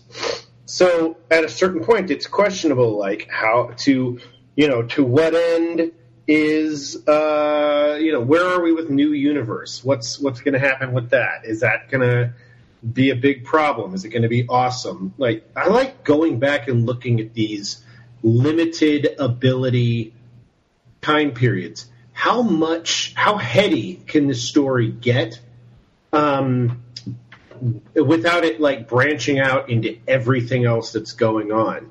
So, you know, I don't know how long it had been off the top of my head since there was a consistent Silver Surfer book before this one came out, but I read number one a couple of months ago, and uh, I was like, "Oh yeah, no, I'm going to go on with this," but I didn't get around to it, so I just picked it up, and I was like, "Oh yeah, you know what? That's in there." Uh, so I'm, I, you know, I'm looking for the single issues, but I actually read this on the Marvel app, and it's good. It's it's a good transfer. The colors are fantastic. Uh, I'm to say, if you can find the physical issues of back issues, go and get them and make that part of the excitement. You know what we're talking about earlier with uh, everybody having uh, a full run of something. I mean, you're to feel the accomplishment. Right. But things being what they are, you know, it was COVID, and I wasn't running around looking for single issues at the time. So I started reading this. Uh, the first issue just has, you know, Silver Surfer doing his thing. He's still trapped on Earth uh, because he wanted to quit being the Herald of Galactus. So he's been stuck on Earth all this time. And uh, he keeps trying to escape. It can't be done. The Fantastic Four show up. They're like, "Hey, what are you trying to do?" And um, it's like, of course I'm trying to leave, but you know I can't do it. And they're like, "Oh, we'd miss you if you did." But boom, Champion shows up. Who the frick is Champion? He's one of the Eternals. There are a bunch of Eternals, and they all are characters from the beginning of our universe. They are the last remnants, the most powerful remnants of their species in the universe. What the movie that a lot of people aren't giving a shit about right now that's about to come out? Uh, maybe. Like, maybe those. No, they aren't those Eternals necessarily. Uh, these are like. Um, that's the thing. I don't know. Like, uh, yeah, I've seen those trailers, and I still don't. I'm not. If you're not going to step in and do something with all of that crap going on, then what good are you? You better have a way to explain that. Uh, and they're talking about the deviants and all this other stuff, but whatever. These are not those Eternals. This is the Thanos Quest Eternals. These are the the keepers of Infinity Gems Eternals. We're talking about Taneleer Tivan, the keeper or the the collector. We're talking about the Grandmaster. We're talking about Champion, Runner, the Gardener, etc. So this champion shows up, The- fights the Silver Surfer, and they're like, "Oh, he's able to leave Earth suddenly." So let's see if I can shoot past that. There we go. So what is it? What is the Silver Surfer going to do if he's allowed to leave Earth finally? He's going to be like, "Hey, I bid you all farewell. Thank you. You've been great hosts. I got to go home." So he whips off to go to uh, uh, see his lost love, Shalla-Bal, and he gets the you know, and he's he's back on his home world, and she's the Empress. This isn't even really their home world anymore.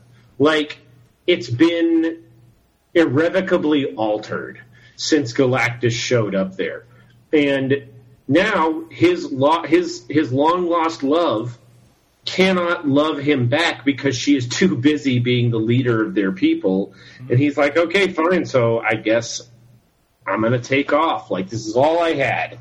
Like, the Silver Surfer is this long suffering character.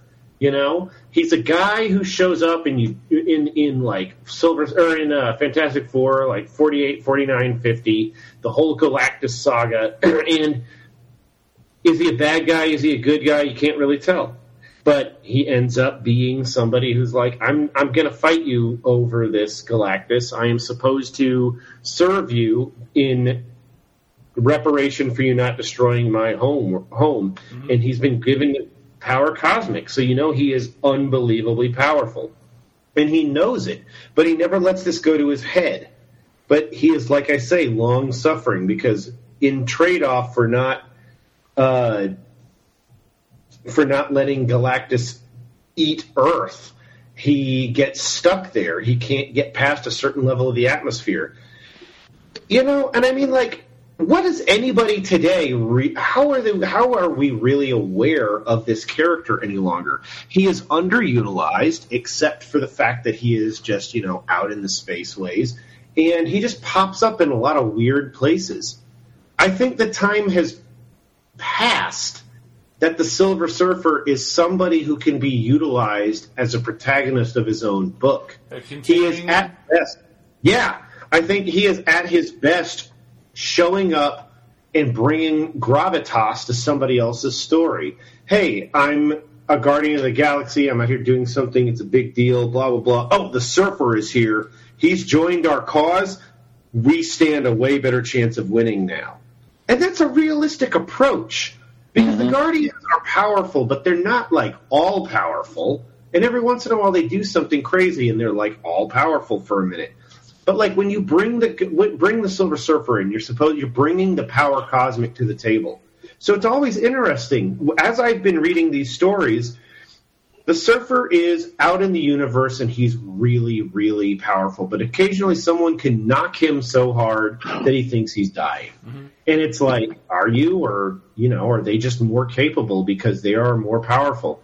Basically, he's always going to be asking these questions. What's the limits? What are the limits of my abilities? And the best thing he's got going for him is that everybody has this idea of who he is. Hey, you were Galactus Herald. Maybe you fell out of favor with Galactus. Well, I know something you don't know, and it's that Galactus loves me more than any of his other heralds. But I don't have to tell you that, and I'm going to fight you, and, you know, I have that on my side, whatever that amounts to. And it's like, sometimes it feels like his confidence is built around his total centered understanding of who he is and what he's capable of. And going out and doing um, the best that he can, being a force for good in the universe, he gets into a lot of antics and he gets into a lot of bigger stories than uh, he's propelling. He's a cosmic reactionary. He's not a character that's going out and starting shit. But like what I appreciate about this book so far, four issues in, is the the developmental process of hey, the the Skrulls just figured out in 1987 we can't shapeshift anymore. Something happened to that gene in our in our bodily system and if the Kree find out about it, this peace between us is all over. They're just going to steamroll us. They're not going to be afraid that we've infiltrated their society and every other society. They're just going to come after us. So it's weird because this this story has a very conflicted focal point. There are multiple storylines going on. And the surfer is always doing something. He's out there trying to figure out who he is and what he's got to do now and how do I explore my future because I just dealt with this whole weird situation or whatever. He's always, like I say, long suffering. But uh, but cosmic events are always building that he's going to have to get involved with, and in so doing, you get into these crazy pages where it's like, here are the players, you know is that? I mean, those. Huh? What year Which is ones? that book? This is all 1987. Okay, gotcha. For some reason, it made me think of all, Red for for a reason. Oh yeah, but uh, let me shoot past this stuff. Uh, at the end of by the end of the uh, the fourth issue, the Surfer has been knocked into a mountain on a planet he never meant to go to, and he's rescued by Mantis of all people and she's like, "Hey, here's what I know about you. Have I got the story right? Uh, yeah, kind of. Here's what I know about you. Oh no, you're all wrong." So Mantis, the annoying, the most annoying of the Avengers, uh, because of the way that she insists upon speaking of herself in the third person, details her entire history because that was the crazy thing. We didn't have the internet in 1987. We didn't have um, a giant backlog of information on Wikipedia and 44 other resources that we could find. If you were going to introduce a character into a book that didn't necessarily have a reason to be there except that you wanted to do something with them, mm-hmm. you had to spend three or four pages reiterating everything that they'd ever done to bring the reader up to speed so that you could go on with the next issue. So that's why they're just retelling. It's like every issue of this book retells the last, for like two or three pages, the last several things that happened in the story to bring the reader up to speed. And that's the 80s. That's 80s and 70s and 60s concurrent storyline. At a certain point, you just have to like go at it and say, okay, well, we hope that everybody's been reading this. But if you haven't, Smilin' Stan says go back and check out Silver Surfer number two or whatever. Or Jim Shooter said, you know, whatever. And right. it's like, so the crazy thing about this the surfer getting knocked into a mountain. The surfer getting rescued by Mantis. Mantis? Who? What?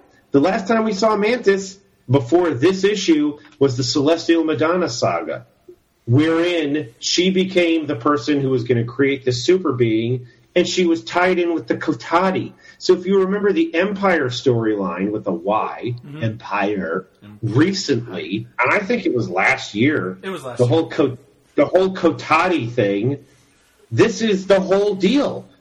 Mantis being involved with the swordsman who was dead but reanimated by freaking tree aliens that are involved with the Kree and blah, blah, blah.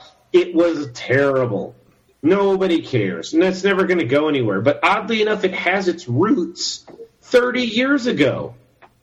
And that's that to me is why there is a fascinating degree of contiguous storytelling that we can always go back to that start that Marvel writers can always go back to and try to find it. Well, let's just uh, well, let's roll the dice on this one. Does it? Did anybody care then? honestly, I bought a Celestial Madonna trade paperback, a collection of that storyline. When did I was you like, buy it? okay. Oh, I God, it was like twelve years ago or something. It was about the time I moved back here, and it was just because like every comic book store I went to had five or six of these things on the rack. They couldn't even you couldn't move them. And suddenly it's like, okay, well, you're not, you don't want that for twenty four dollars anymore. You want that for nineteen. You want that for sixteen. You want that for three fifty. I'm like, okay, whatever. I bought it for three fifty, and I read it, and I was like, okay, I think I got this Mantis thing handled. And then ten years later, you've forgotten all about it because how relevant is it? And then boom, there's this big dumb Cotati storyline, and here it is in really good artwork in this book, a retelling of the Celestial Madonna saga in like three pages. And it's freaking rad. And I don't know why. I like it way better here than any other time I've ever read it. And I think it's just because it's like not not overly verbose mm-hmm. as I have become. But uh, you know, my favorite thing about this is that Mantis needs needs a ride. The surfer's got a surfboard, and he's like, "Let's get out of here. We'll get. Thank you for saving my life. We'll go figure out what's going on with these Eternals." And they get to a planet, and they realize all of the Eternals who are alive, even if they don't like each other, are having a meeting, and they've got a plot. They've got some kind of ploy, some kind of crazy scheme in mind that they're trying to do that is going to change the fate of the universe somehow and I haven't even figured it out yet. Sorry, I'm trying to zip through those pages really quick. Like I said, I was reading this on the app. And it's like the crazy thing about this book too is that you could be reading and you're like, okay, this is what I'm supposed to be reading, and then it comes in with another plot line, and you're like, oh yeah, I was reading about that, and then you re- go into this other thing, and it's like, this is jarring. Why did they just do? There's a there's a there's a uh, a celestial, like what the what is that going to be all about? And they're like, we're going to tell you about this later. And you're like, what? Like, you really just, that's the seed you're dropping? Mm-hmm. You gutsy jerkwads. I can't believe you pulled that shit. So, you know, yeah. And then the, the one thing I got to say, and it's not necessarily lazy, is that when we get into this business where all of these different uh, celestial or uh, Eternals are being depicted, they're in monochrome. Look at that coloring. Can you guys see that? They're all monochrome. I dig it. And I'm like, okay, I I like this. It's very Watchmen. Yes. It, it totally works, but well, then I realized well, then you're going to talk about secondary gimmick. colors. Look, it's a gimmick because God help us, we can't possibly every page draw all of these super duper colorful outfits out and mm-hmm. expect it to work out. It would have cost way too much. Mm-hmm. So when you think of a Silver Surfer that's flying around the spaceways and he's got these elaborate illustrations of the cosmos and like what how can we depict crazy things going on in space but you have this monochrome character who is legitimately chrome colored so it's just black and white a whole lot of the book so when he goes to a world they make it really poppy and beautiful in multiple colors and these crazy biomes and uh, uh, ecological areas. But when we get to this thing and it's like, oh, these guys should be just over the top, colorful and stuff, they don't do it. And I'm like, uh, I know why you did that, and I appreciate it from a business sense. But on the other end, you know, I'm look, I, I, I'm look, I'm going to read all of these. I'm just going to keep going with it. If I could find these all in single issues, I'd probably pick them up. If I could go, if I could go to a store and they have like, yeah, here's 50 Silver Surfer issues from 1987 through 1990 or whatever, I'd be like, oh, give me that brick. Boom! You guys know I got those Quasar books that way. So anyway, mm-hmm. Quasar. what an insane bunch of stuff that is. All right, yeah, that's what that is. I'm just, I'm gonna keep reading it. It's freaking vintage Silver Surfer. How can you say no? It made me think. That of, sounds interesting. It made me think of that song from the Animatrix, the the Who Am I? Yeah. It seems like it's a constant battle of who he is. I know. Yeah, I totally agree. Who am I? What am I going to do? How am I going to carry on? you know, at a certain point, I think the Silver Surfer would just say, you know what, take the power cosmic from me. I've been through a lot. I've done a lot. I've done a lot of good. Let somebody else carry on with the power cosmic and let me go home and be mortal and come to my appropriate end, you know, with you, whomever. You know, it's funny you say that because the ending of Way of X, of what it builds to, is pretty goddamn similar. Oh, really? Yeah. With whom? uh, uh, uh, David Haller. Legion. David Haller? I used to know that guy. I went to church with him. Well, is he? Have, I dated his daughter. Does he have an infinite, does he have an infinite amount of uh, uh, split personalities? Maybe a couple. Maybe, a, couple. a couple. I'm not entirely sure. I haven't seen him in decades. Well, give us some Way of X, brother. All right, we got some Wave X3 here. Yeah, we held off on it last week because uh, Tony hadn't gotten it yet, so we're, we're stoked about it. All right. So we, uh, as we left in issue four, uh, Onslaught had revealed himself and murderized everybody. murderized. Like sixty people or seventy was it in that one? In that one. Sixty-three dead, mostly yeah. Beta and Gamma Priority.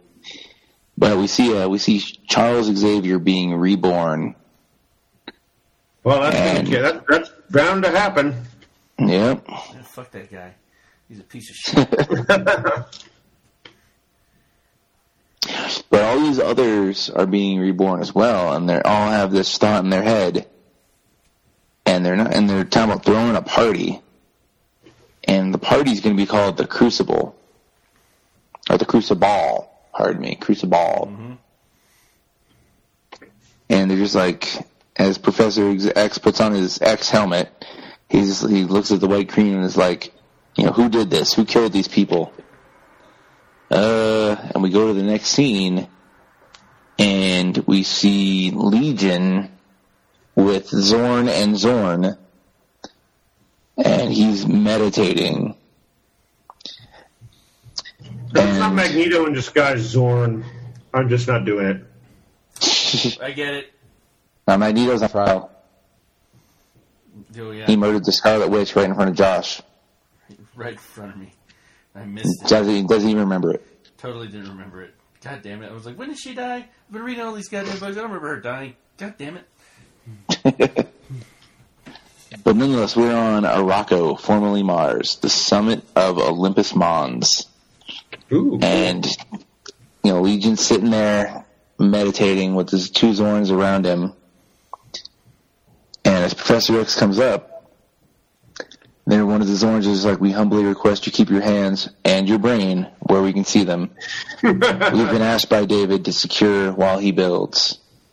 Professor X responds, builds? Builds what? And they're just like, we don't know. We don't know if he knows. And Professor X is trying to talk to his son telepathically.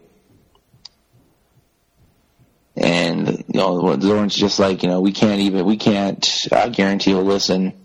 He's pretty busy right now trying to build whatever he's trying to build. Mm-hmm. And the whole time, David's trying to telepathically talk with Nightcrawler. Talking about Onslaught, you know, the person that killed everybody, murderized them, as it were. Moidaize them. Moida. Moisturized. and he, you know, talking about how he can feel him and he's getting stronger. And Professor X is trying to openly talk to David as well as talk to him telepathically. But all David is doing is, you know, talking to Nightcrawler while he's meditating. Talking about how he's slithering through minds, leaving a spore. But there's a core somewhere in Anchor. And we can't, we won't beat him until we find it. And as, as, as his father's inches away from his face, yelling at him, talking about, are you even listening to me, David? And then David responds with, are you listening to me, Nightcrawler? And Nightcrawler's over here trying to separate Lost from Fabian Cortez. Oh, I love Fabian Cortez. Yeah, that's a that's a one we haven't seen for I feel like decades. In all honesty, I don't know. I have a hero clip of him from like 2003. Well, until Nice. until Krakoan events, but even then, like actually him being a, a, a character has something to do with the story. This is, I think, my favorite part of the of the of why I like Way of X so much is because the the fact that this is a legit book with Nightcrawler taking the helm. It's not one of those uh, pull your heartstrings things like where they're uh, manipulating you. Like you're you're getting to see him develop a religion. Like th- like this scene here with uh, with Lost and Fabian Cortez reminded me of Solomon. You know, okay, we're going to cut the baby in half. If uh, like not that exact situation, but figuring Mhm. out figuring out a mental way to get these people to talk and and to to to get over their petty bullshit, to overcome their ego and whatever it is that is causing them from not being brothers in, in the first place. That we're watching Nightcrawler write the the book of X, like you know that's why it's Way of X, and uh, what he does when he. Tony, you, you do it. You, you're going to do better at saying it than I have. It's been like two weeks since I read it. but yeah, no, the whole thing with Fabian and Lost is that Lost blames Fabian for ruining her life and screwing up her memories. And Fabian's just kind of tired of it. He's like, I don't care. He throws a knife at her, Nightcrawler, you know, teleports in front of the knife and, you know, grabs it before he can kill Lost. You know, and she, he's just like, I brought you two here to reconcile to me in the middle, not to kill each other. It's like, you know, they're both just like, you know, this is ridiculous. You know, dying doesn't matter. You know, and he's like, of course it does. Of course it has to. You know, if if dying doesn't matter, then why would living matter? You know, which kind of seems to be the heart of the book. Let me go back to uh, David meditating while Professor X is trying to talk to him, and he's, you know, Professor X, you know, Professor X, much like Beast in X Force, has definitely kind of taken on a much harder edge. Like, for all the thought process, Professor X just being this magnificent, magnanimous man that goes out of his way to help people and do only good. He's kind of a shit father. He's a hundred percent of a shit father. This scene here where he's like begging him, like, "Talk to me, talk to me." You have you ever have you ever gotten someone to open up by you clamming up, and then and it just makes them escalate and escalate and escalate to where they did they show their whole hand. Like I think that's what I feel like that's what happened here. I could definitely see it. You know, but he's just like, you know, I'm not even going to show. I can't sugarcoat this, David. You're unstable. You know, do I blame you for that? No, never. But if you know, it's a fact and we can't ignore it. You know, the damage you've caused, the damage you could cause. You know, protecting Krakoa has become my priority. You have to understand that. You know, respect the sacred land. That's the law. You know, I can't stop the. I can't stop you from coming back to Earth, but I'm asking you not to. And he's just like, it would disappoint me, David. And the whole time he's just completely ignoring his father, just going on this rant. And he's just, you know, mentally talking to Kurt. trying to get Nightcrawler to you know get this handled. You know, he was like, "I told you to focus on the laws. You know, I was wrong." I'm not great when it comes to people. You know, I know that. Sometimes, you know, I treat people like things, and then I get I get surprised when they break. You know, I I, I screw. I'm mean, basically wholeheartedly admitting he's a screw up. The his one and only friend, while his father is just berating him. Hmm. You know, and he's just talking about you know about his dad. He's like, "Worst part is that's dad's way." You know, skipping corners and shrugging at the trauma long as he gets what he wants, you know, we have to be better than him, you know. And he's just like, please, Kurt, help me be better than my father. And then he's just like, and Nightcrawler's just like, enough. As like, Lost and Fabian Cortez are still fighting. He drags them, grabs them both, teleports them 10 kilometers above Mars. And he's like, you're falling to your deaths. You know, and he's like lost gravity, lost gravity powers will, I think, allow her to slow her descent, and anyone else that she may choose to help. Except, except I don't know if you know. I don't know if she's going to help you or not, Fabian. You better figure this out, basically. Mm-hmm. You know, and he's like, even if you guys die, yeah, you'll be reborn, but man, is this going to hurt you know, and then he's, and then he turns around and he's like, you know, yeah, you could die, you could be reborn, but you have to remember, I'm a member of the Quiet Council, you know, and everyone, everyone insists that I'm the kind one, but I'm, I'm sick of, you know, I'm sick to my heart of when, you know, what is happening to my people, you know, and I can make it take quite a while for you guys to work your way up that list to be reborn. So you better, you guys better figure this out. They mentioned in the latest Cable uh, that he, uh, you know, Kid Cable's all grown up. That mutants didn't stop death; they just gave it a quick little break here. And you know, we'll get to that later because he's he's talking to you as the as the reader. There's all these little like instances yeah. here, and they're, they're building toward it to where it's you can't just they they're really showcasing like yeah fuck it we'll just you know like in like what was it in Hellions that or, or mm-hmm. they're like yeah fuck it you know we'll just get reincarnated who gives a shit you know no it it, it matters Night it, it, Nightcrawler is recognizing this is one of the worst things that they could have done especially what it's doing for their psyche like it's put them on this huge pedestal they don't give a fuck about anything anymore they, they're the the the nerdy kid that you know, became a, a millionaire uh, designer, has superhero, uh, supermodel wife, and you know, all of a sudden he thinks his shit don't stink no more.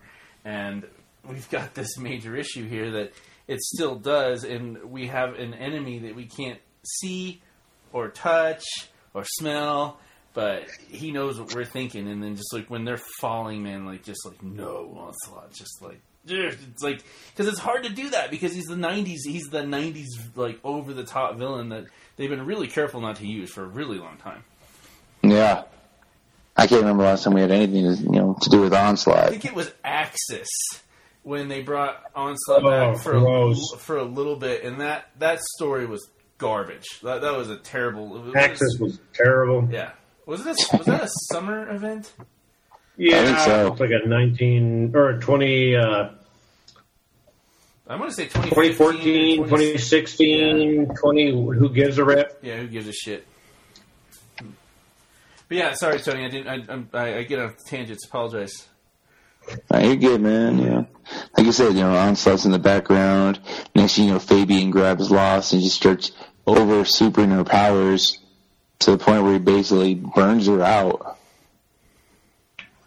you know, and then they're they're all still falling. You know, people can people can see them coming, and we've got this uh, one of the moons is coming towards towards Mars, and we see all the people trying to run, and there's one guy being like, "That's all you got."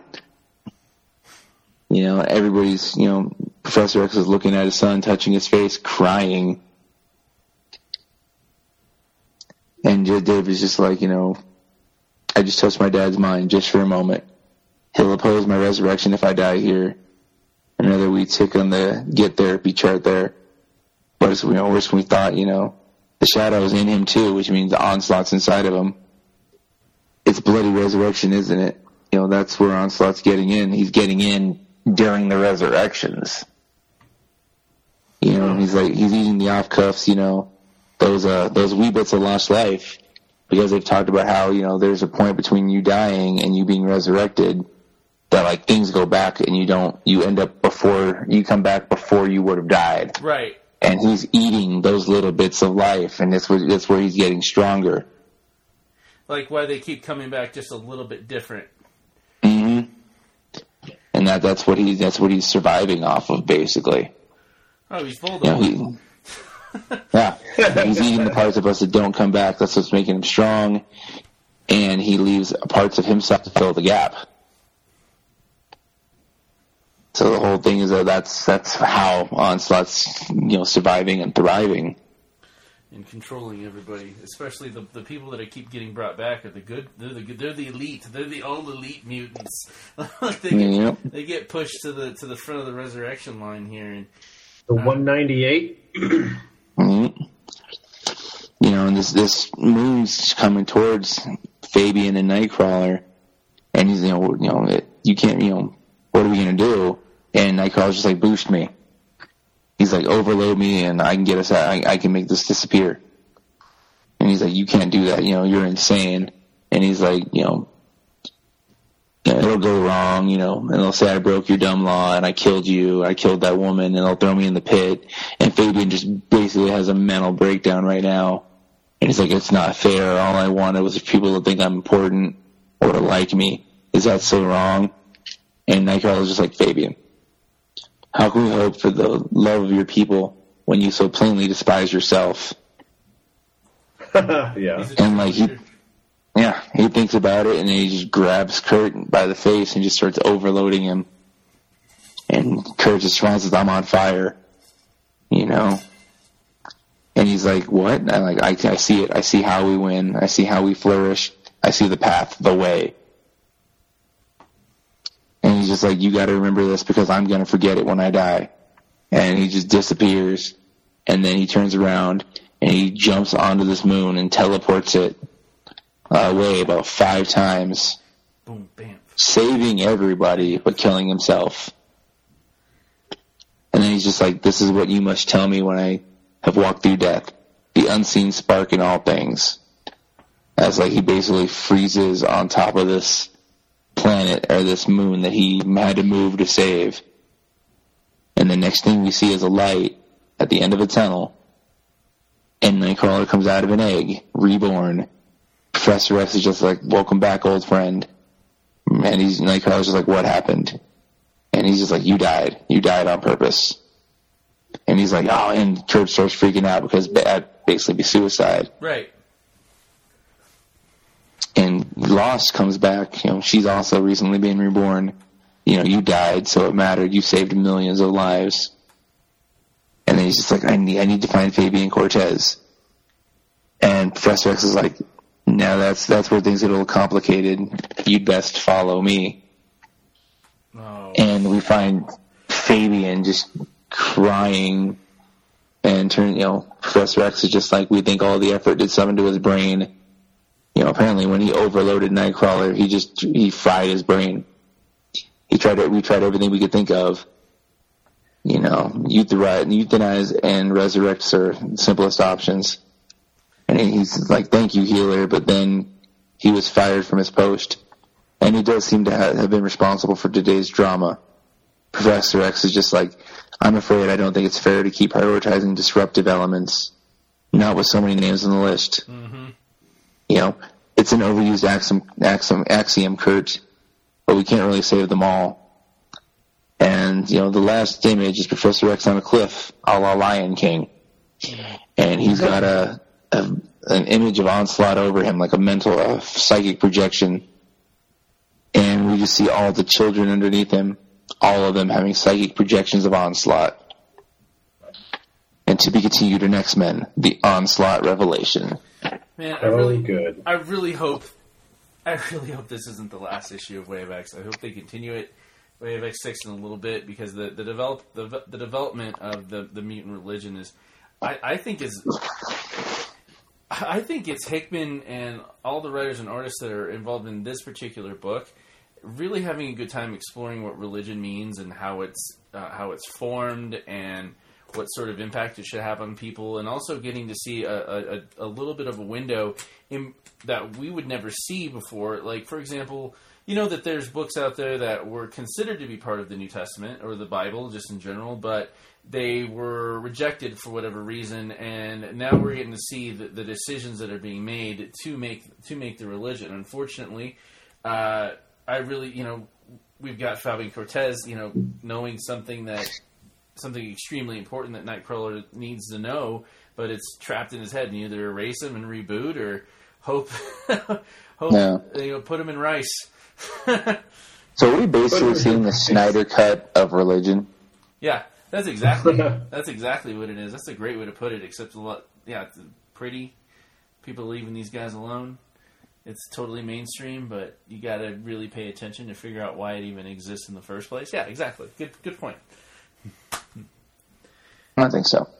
Hmm. All right, you got Yeah, no, it's a super interesting idea to be like to, in theory, watch somebody put together a religion and see what needs to be in there and what needs to be not in there. And it's almost it's you know kind of a redemption arc for Legion, mm-hmm. while at the same time, freaking, it's an interesting take on Professor X to see what he has to do to keep this mutant nation together. You know, at the end of the day, is he even going to want what Nightcrawler has to offer? You know, at the, at the end of the day, what does that mean if he rejects all the work that Nightcrawler put into this? Mm-hmm. Or if, if David dies? You know, how much, how much work does that, how far does that put Nightcrawler's task back? And there's just a whole lot of really interesting questions in this book. And plus, plus why, you know, you know, the onslaught, you know, character we haven't barely seen in the last 20 30 years coming back. Yeah, it's been since the '90s, I think. since the nineties. Yeah. Other So that, 20 years in, yeah. that little bit. And remember, they did when uh, there was that X Force, um, that X Force gig they had to do that that covert op mission where they broke into that warehouse that had all like random mutant relics. And there was the they, they showed the shell of uh, Onslaught's shell that had been uh, put back together. It was in that warehouse, all like Indiana Jones style. Oh, wow. not having not having ever read that onslaught, is he a mix between Magneto, Professor X, and Juggernaut? No, it's just Magneto and it's it's just Magneto and Xavier. Uh, mm-hmm. all of their all of their stray thoughts. It's it's. I, I want to say it's a lot of the, the it, another yin and yang of them combined into one. Like where all the all the shit that Chuck you know holds mm-hmm. back because he's got a dream and you know has mm-hmm. to do the right thing. All, all the anger that he never releases that Magneto all all all the time releases. You know, being you know Holocaust survivor, um, trying to save mutants, destroy them, destroy humans. You know, uh, it, it's it's from what I remember and what I've read. It's it's a mixture of that, and it's an amorphous being that has to find some sort of a shell to use. Because if you if you remember, that's how they had to destroy him before Heroes Reborn. Was he made his final evolution and like out of the shell, but you know all the heroes had to like give him a body, pretty much. Remember? And then X Men hit him as hard hit hit the you know the FF Captain America. I remember they all get, they all went into that into the um, into the psychic final evolution of Onslaught, you know, with the poor Franklin Richards in the middle, like uh, being a little bit of a linchpin for it. So it's it, it's a lot to take in for Onslaught, and I'm really looking forward to what Hickman is going to do with it because. Uh, at first, you know, I would be like, "Nah, fuck Onslaught." Like, you know, I'm, I don't remember a lot that I really liked uh, about him in the first place. But it'd be like back in the day when, like, uh, was it like eight, nine years ago when we were all pissed that Dan Slott was going to kill Spidey, and you just got to relax. The guy's guy's got a handle on stuff. You know, let's let's give him a chance and have some fun. yeah, That's all right. Straczynski killed Spidey too. yeah, he did. Straczynski's, I like the guy. I just not a lot stands out for me with him. Didn't he do like some Hellblazer for a while? I don't know about that. You're the one with every Hellblazer issue. I'll, I'll get I'll get there. I'll get there. It'll be on the it'll, it'll be on the hunt. Um, anything left with way of X brother? No, man, I think that's it for most part. Yeah, freaking. I'm interested to see what's gonna happen with it. Like this is one of those. This is one of those few books where you're, like, you're really kind of like you're not sure where they're gonna take it next. Before we move on to anything else, the, the one thing, the last book I have other than uh, Kang the Conqueror, that Colin will let you take reign on that one, uh, is Superman seventy eight. Uh, not the not the biggest fan of the Superman movies from back in the like late seventies and all the like all the way to like uh, eighties, like late eighties, that sort of thing. Especially when they like brought Richard Pryor in, and it was pretty ridiculous. But it's on the same vein. it's on the same vein of Batman eighty nine, where they're continuing a story that they we is well documented that you know that they wanted to do. Like with Batman eighty nine, you know they're going to develop the Two Face story with um, Billy Dee Williams and they, they, they took a lot of little Easter eggs that you had to be paying attention to about the lore of uh, what Batman should have been had Tim Burton been let to do what he wanted to do. Like, for example, uh, from what I understand, the the costume that Robin is wearing at the end of Batman '89 is actually a what the costume of Marlon Wayans' costume was going to be when he picked up Robin, and like, all, all, those little things. But uh, it's a lot of fun. Obviously, they're making it look. You know, starts out with a really nice, heartfelt uh, uh, devotion here to uh, Richard Donner, and it picks up where they would want to pick off from a Donner story in the first place after, uh, well, basically middle of two.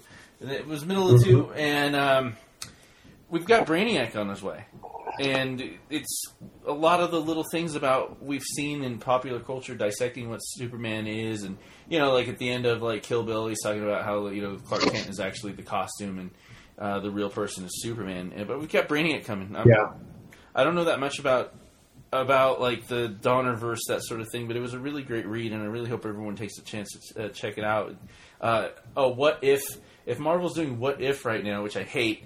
Um, um, this is a what if Richard Donner had been allowed to continue on with what the story is. What if Tim Burton was still doing Batman or got to do, got to do part three instead of the monstrosities that we got after the fact. But yeah, hit us with uh, hit us with the Fantastic Four, and we'll wrap up with uh, Kang because that was uh, that was all right. Uh, let's see here. Yeah, Fantastic Four life story number three, the '80s.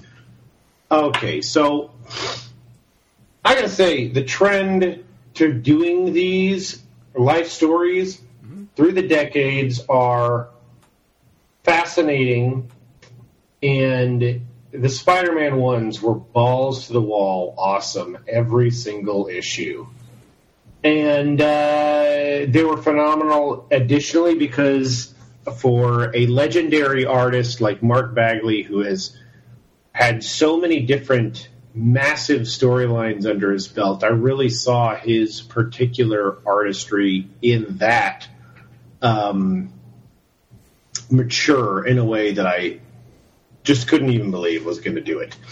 But this is not that. This is a completely different cast of uh, writers, artists, etc. This is Mark Russell writing with uh, artist uh, Sean uh, Izaakse. Um, I mean, we're starting out. Okay, this is the 80s. So you've been following us talking about this. It's through the decades. Basically, when Reed Richards took the Fantastic Four into space in the first issue, nearly two issues ago, he uh, came into a mental consciousness, some kind of telepathic consciousness with Galactus. And it has haunted him. It is his entire sole purpose like foregoing the best parts of being a parent, the best parts of being a husband, the best parts of being a friend, the best parts of being a scientist. It is his obsession, it is his entire life. We have got to find a way to save the world from Galactus. And literally, absolutely no one really truly believes or cares enough about this. Ben Grimm, Johnny Storm, Sue Storm. No one else perceived this thing. And you got to imagine if your best friend in the world, or if your husband or your wife or your father or your child believed absolutely that something that you could not believe was going to come to Earth and destroy it or wreck it or consume it or whatever. And that's all they ever talked about. That's all their entire life is devoted to.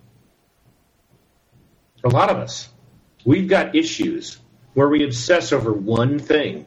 This person did me dirt, and I'm going to get them. Correct. Or, uh, you know, I lost that court case, or I got sued, or I lost that business. People become disenfranchised. This is Reed Richards, the smartest man in the world, but he is coming off like someone who cannot find a way to capitalize on his good qualities because this is all he cared about. He's teamed up in this issue with Tony Stark, taking it to the White House and saying we can create Strategic Defense Initiative, SDI, the Star Wars program, and we can defend the Earth. And they're all like, yeah, well, why aren't we focusing this thing on the Soviet Union, the Russians? They're the problem. So while this story is, I hope, and it would be fantastic if this was tied to the Spider-Man story that we got last year. I don't think that's what's going to happen. I think this is its own entire continuity. Um, so, Strategic Defense Initiative (SDI) Star Wars was a program of missile defense shields that was developed during the Reagan administration. And in 1980 and 1983, Ronald Reagan came on the air and said, We're going to develop this ability to stop Soviet missiles from hitting the United States before they ever get here. And the Soviets freaked the fuck out because they were like, uh, if these people can land on the moon, they can definitely do this. And so in the story, Reed Richards is the guy trying to design this, but Ronald Reagan is saying, yeah, well, you've never had any conclusive proof that there's any kind of Galactus out there, and you've been railing on this for 20 freaking years, and we've seen no evidence of it. So no one wants to pay for it. At the same time, Tony Stark is like, let me go in there and talk to them. I'm part of the military industrial complex. I can make this happen. But Reed is too pissed about the whole thing. He's like, I'm going to go off and do the real work. You can go back there and talk to the politicians. The other element of this story is that Franklin Richards is the only child of Reed and Sue before they split up. Sue oh. is now Namor, the Submariner. Of course she is. Because he can see her for what she is. You know, she's a brilliant, amazing human woman that he is absolutely enamored of, and it's always been that way. And uh, on the other hand, Johnny Storm is uh, Johnny Storm is the narrator of this issue. He's seeing the world for what it is and what it could it could have been, and missing what it used to be when they were the Fantastic Four, and they just aren't anymore. They're not four, and they're not, and they are, you know, they're fantastic, but they're not four. Franklin is considerably grown up. He's over 10 years old now, and he is experiencing his mutant Yeah, I was about to ask, is he still a mutant because he's not Yeah. allowed on Krakoa anymore, or, or, Oh, or, okay. or ever was? It turns out he, he's no, he never was a mutant in the first place. He's got a scene in here where he's saying, My psionic powers, they just take over sometimes. They amplify everything happening in the brains of those around me. It overwhelms them and me. So he was apparently kind of up at the Xavier school to get this under control, but it's impossible. It's un, it's not something anybody can control. So Johnny is showing up and like getting him out of tr- out of trouble and bringing him home and all this stuff and burning up the reports that need to go to go to Reed because he's being the good uncle or the, the cool uncle or whatever. Um, and of course, and then you've got Reed Richards going on uh, late night with da- with David Letterman or whatever, and um, this other weird character who's like, you can't do all of this strategic defense initiative without the computer software and hardware to make it work. So what we find out throughout the course of this story is that this other character turns out to be the Mad Thinker, one of the FF's like major character villains. So, um, the whole, like I say, the whole haunting of the fact that Galactus is coming is something that a lot of people are taking seriously, like Doctor Doom and like the Mad Thinker. And they're like, well, we have a different plan. Uh, you know, we can remake the world. Galactus is coming. We know it's got to be real because we got to take Reed Richards seriously. He's no idiot, but the rest of the world is starting to think he's crazy. And we're going to take him seriously. And what we're going to do is we're going to put our money into a fortification high up in the mountains that we will be able to survive within. And we'll let the rest of the world get destroyed. And on the other side of that, they'll have us to lead them, control them, and save them. And they'll have to come to us because otherwise there won't be any infrastructure left. And so that's their diabolical plot. Simultaneously, this is all part of the deal, is that he gets Doctor Doom out of jail from his attack on the UN. But uh, so this whole business gets going, and then you know you get closer and closer to it. the The world gets down to a nuclear exchange because of the software created by the Mad Thinker. They're like it's kind of like watching uh, X Men First First Contact, X Men First uh, First Class. class we're going to start a nuclear war to speed up the situation so we can get past it, and we'll be the ones who we save the Earth by making it a less desirable place for Galactus to show up.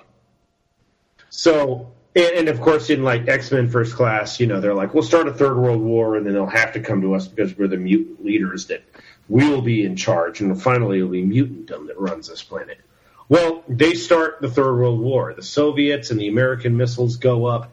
The FF and a bunch of other guys like Thor and whomever, Iron Man in his Silver Centurion costume. You know, uh, we see Spidey at the beginning of this book, and then it's a couple of years later, and he's wearing the symbiote. That's kind of awesome. We've got missile after missile after missile coming in, and the FF are going up there and they're fighting it and they're beating it, and the Avengers are going up there and they're knocking missiles down or they're diverting them or they're taking care of them. And then finally, one of the crazy things that we find out about Johnny Storm is it's not only that he can become the flame, but he can take the flame into himself. We have one missile coming into New York and it detonates over the New York city and he takes it within himself and it kills him. It was just too much. And so we have we had the Fantastic Four back together for a moment. All of them going around doing it. Like Sue was like, I can't be with Namor anymore because he's like, let's let's go to Atlantis. We'll get away from this. We know this is happening. And she's like, what about my son? And he's like, ah, yeah, exactly. And she's like, invisible. And she's like i'm going to go fight this. So she goes out there and helps with her force fields. And she goes out there and does what she can with ben grimm and everybody. But johnny is extinguished and he is killed.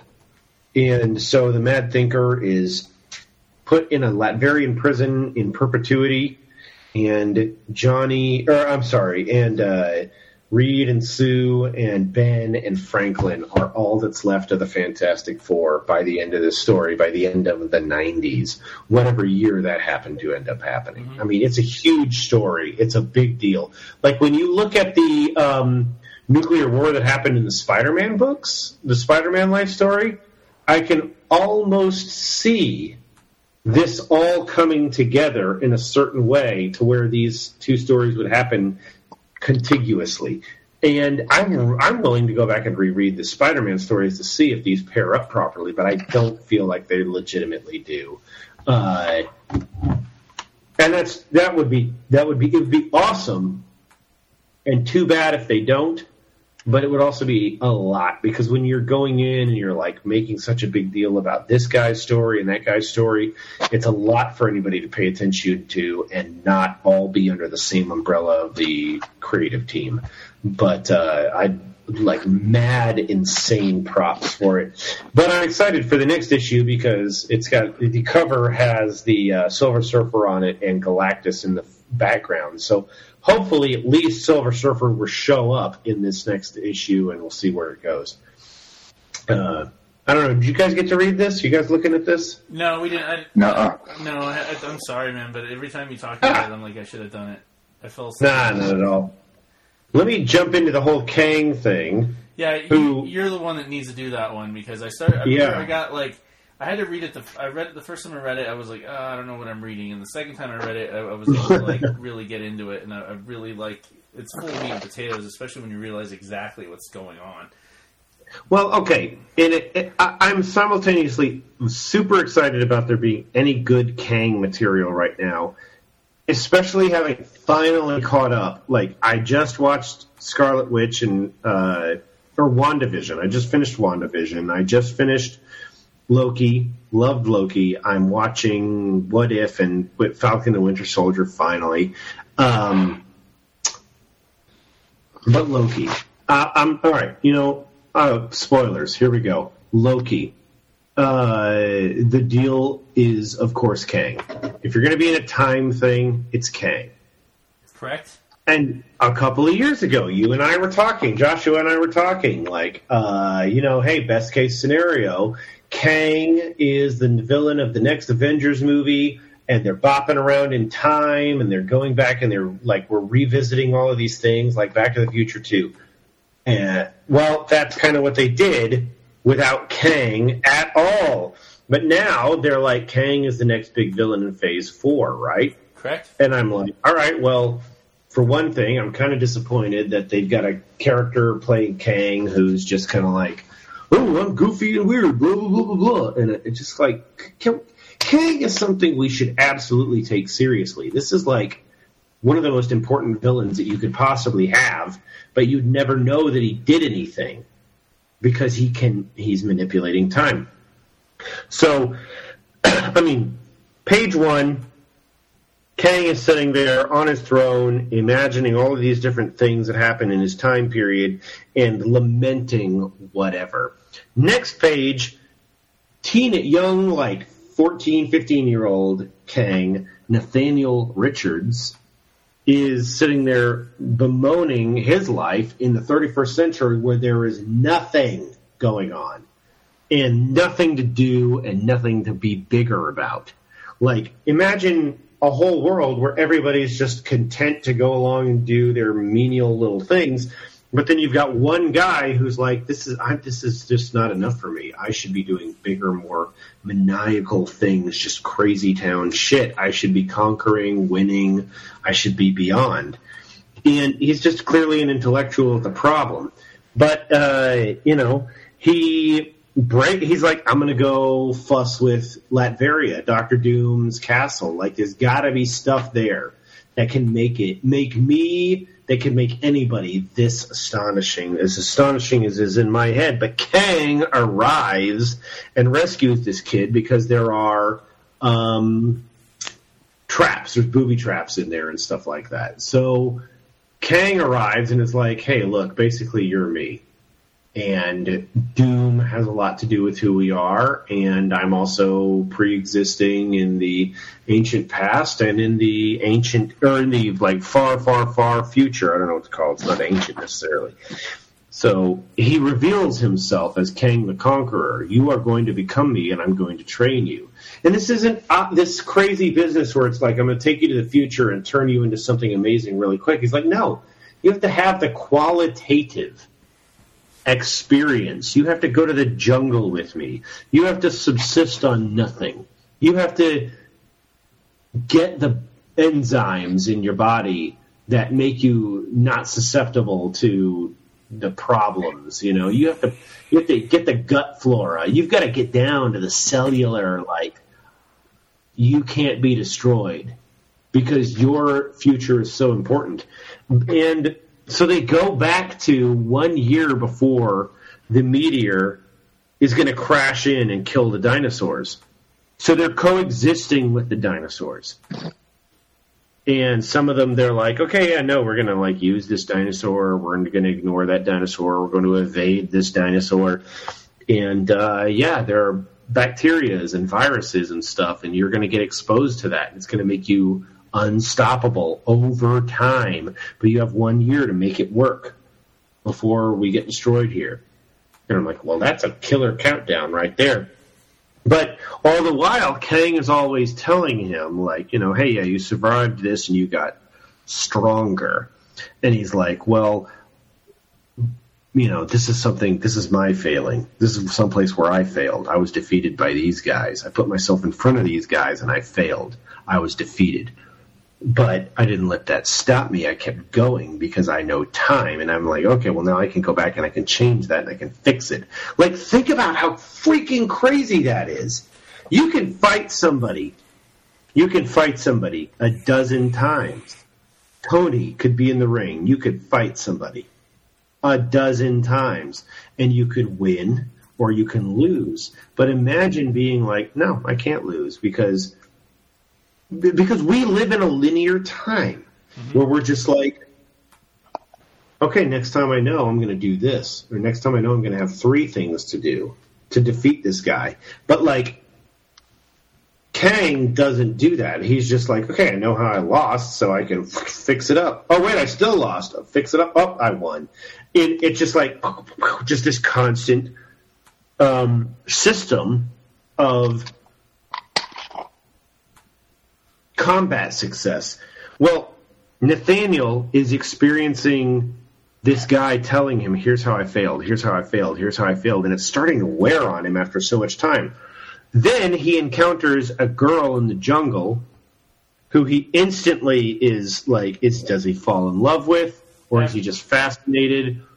And Kang is like, no, you can't have any of that. You can't. Do not fall in love. It was the one thing he told him not to do. Do exactly. not fall in love that will destroy you. But you're you're glancing over a couple of like really important things here. I, I get what you're doing, but uh, we're, we're hit me. Tell me about it. We're we're seeing all of Kang's failures. Like, like he is constantly I feel like this kid is probably one in a million he's brought to this time or other times to try to train him, showing him his mm-hmm. failures. So when eventually he turns on himself and you know perpetuates the time the timeline of what's going on, he'll know how how to win every single time the FF beats him, or make sure that he saves it, either never never falls in love or figures out a way to you know save his one true love and you know, there's no way. Like they make him to a drunk. Like at first, I was like, okay, like oh, that's right. That, that was one thing. Yeah. I was like, is he is he getting drunk? in the next page, like, oh yeah, he's definitely like drinking himself to sleep every goddamn night. And then eventually, the kid,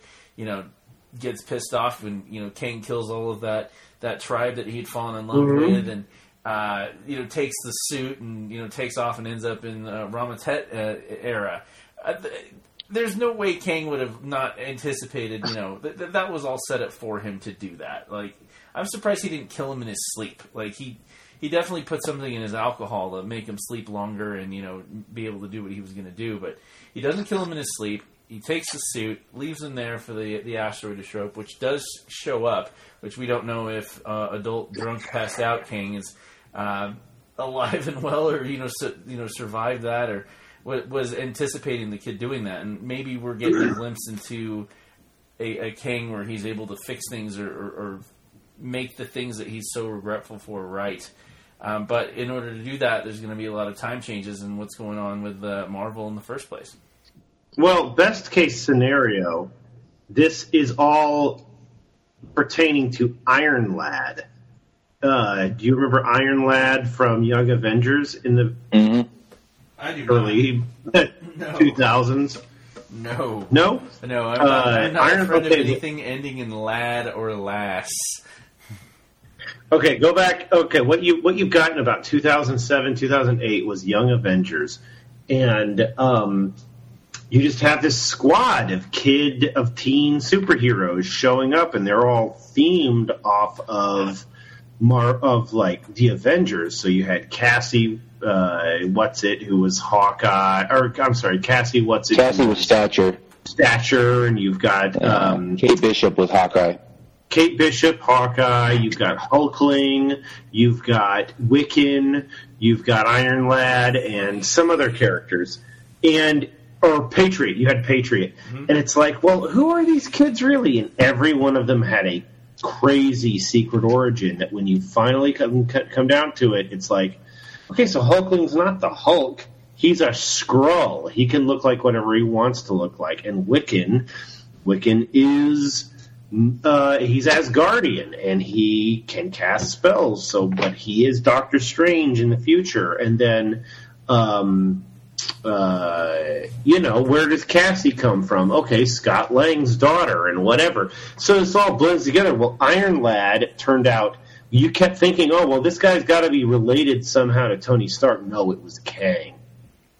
Excellent. He was like, I am Teen Kang and that was this secret I did not want to reveal to everybody. Simultaneously, Patriot was the grandson of Isaiah. Isaiah Washington. Yeah, from Falcon and Winter Soldier. Uh, let alone, you know, uh, Truth was the book that came out in the early 2000s, and it was like, so the I, you know this is the crazy thing is like whether or not that legit whether or not that Kang that we know uh, from the begin from this book got killed by the asteroid, let alone anything else.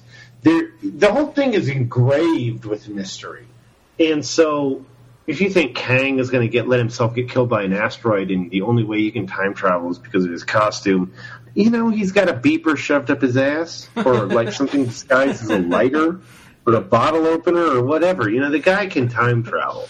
You Perhaps know, yeah, it's just not the, it's just nothing to worry about. You know, he can escape any of that stuff. So things being what they are, you know, I mean, this book, this is good and it looks good. This is phenomenal illustrations, phenomenal coloring, beautiful everything. This is a beautiful book. And like, this is classic original Kang. Kang that needs development, Kang that needs exploration, Kang that needs elaboration. Like, I don't want the full, I don't want the Joe Quesada origin of Kang. I want Kang to be mysterious, Kang to be. You never know what Kang is the real Kang. Is there a Kang Prime? Is there a Kang 616? Is there a J.J. Abrams versus Kang. What the, you know, whatever. I just want Kang to be of mysterious origin, at least in as much. I like Dimension X Kang myself. Dimension X, sure, with uh, Krang, Dimension, yeah, Krang and Kang running around. Um, I just, you know, don't please don't over explain it. Just let it be something and if this is a Kang, I'm fine with that. If it's the Kang, fine. Like Kang, there could be so many different Kangs. It's a multiverse. Everything's going towards the multiverse. It's just too bad that the MCU dictates so much of what's going on to such a degree that ultimately they're going to be like, no, Kang has to look like the guy that acts in the in the TV series. Mm-hmm. Or Kang could be everybody, just like there could be any number of Lokis. There's a freaking alligator, you know, whatever. I'm just saying the possibilities are endless if you keep them endless instead of confining them built around, hey, this is what this has got to look like, you know. But even then, Tom Hiddleston is what Loki's going to look like for however long. Quite a long time. And that's where Kang comes Very from. much. So yeah. Anyway, that's what I got on that. I'm going to keep reading it. It's great. Yeah, I thought it was really good too. The first time I thought he was just being a little bitch, but it took me a little bit to to really warm into it. But that's that's all I got for this week, man. Guys, it's uh, you guys got anything left? We we already uh, pushed New Era. You know that kick-ass Fed in Denver, Colorado. I love those guys. Those guys are rad. I can't wait to come up there and visit. Yeah, you should you should actually should. do that. You haven't been here. I already turned down an eight month job. uh, and uh, some other stuff. But um, I don't have the flyer on me. You remember me sending you those pictures? Oh, Yeah, wait, you know what? He sends, me a, he sends me a flyer of some local girls that are gonna be there, and have the front and center is fucking Thunder Rosa. I'm like, motherfucker, you better not miss this shit. Oh, I've seen that flyer actually. Mm-hmm. Yeah. I know that I know the flyer too. It's like five girls in the middle of Thunder Rosa. Yeah, I'm trying to scroll back to it here, past my pictures of all this other stuff. Yeah, Mission Pro Wrestling. I'm going to go check that out. That is on Uh, that's going to be in Tulsa. Da, da, da, Where's the freaking date? Why is the date so hard to find on your freaking flyer? September 12th, 4 p.m. bell time. Oh, Jesus! What kind of, what kind of bell time is that? No, I'm going to go hang out, spend some money, eat some popcorn, buy some shirts, support your local. Buy some shirts. Yeah, hmm. that'll be fun. That'll be fun. That's it, guys. That's that's. Uh, I say we uh, cowabunga. Cowabunga. Cowabunga. Yeah. Well, guys, we appreciate you. Email us, hit us up. We love doing this for you. You keep downloading it, we'll keep doing it. This transmission is over, and this is dangerous. Good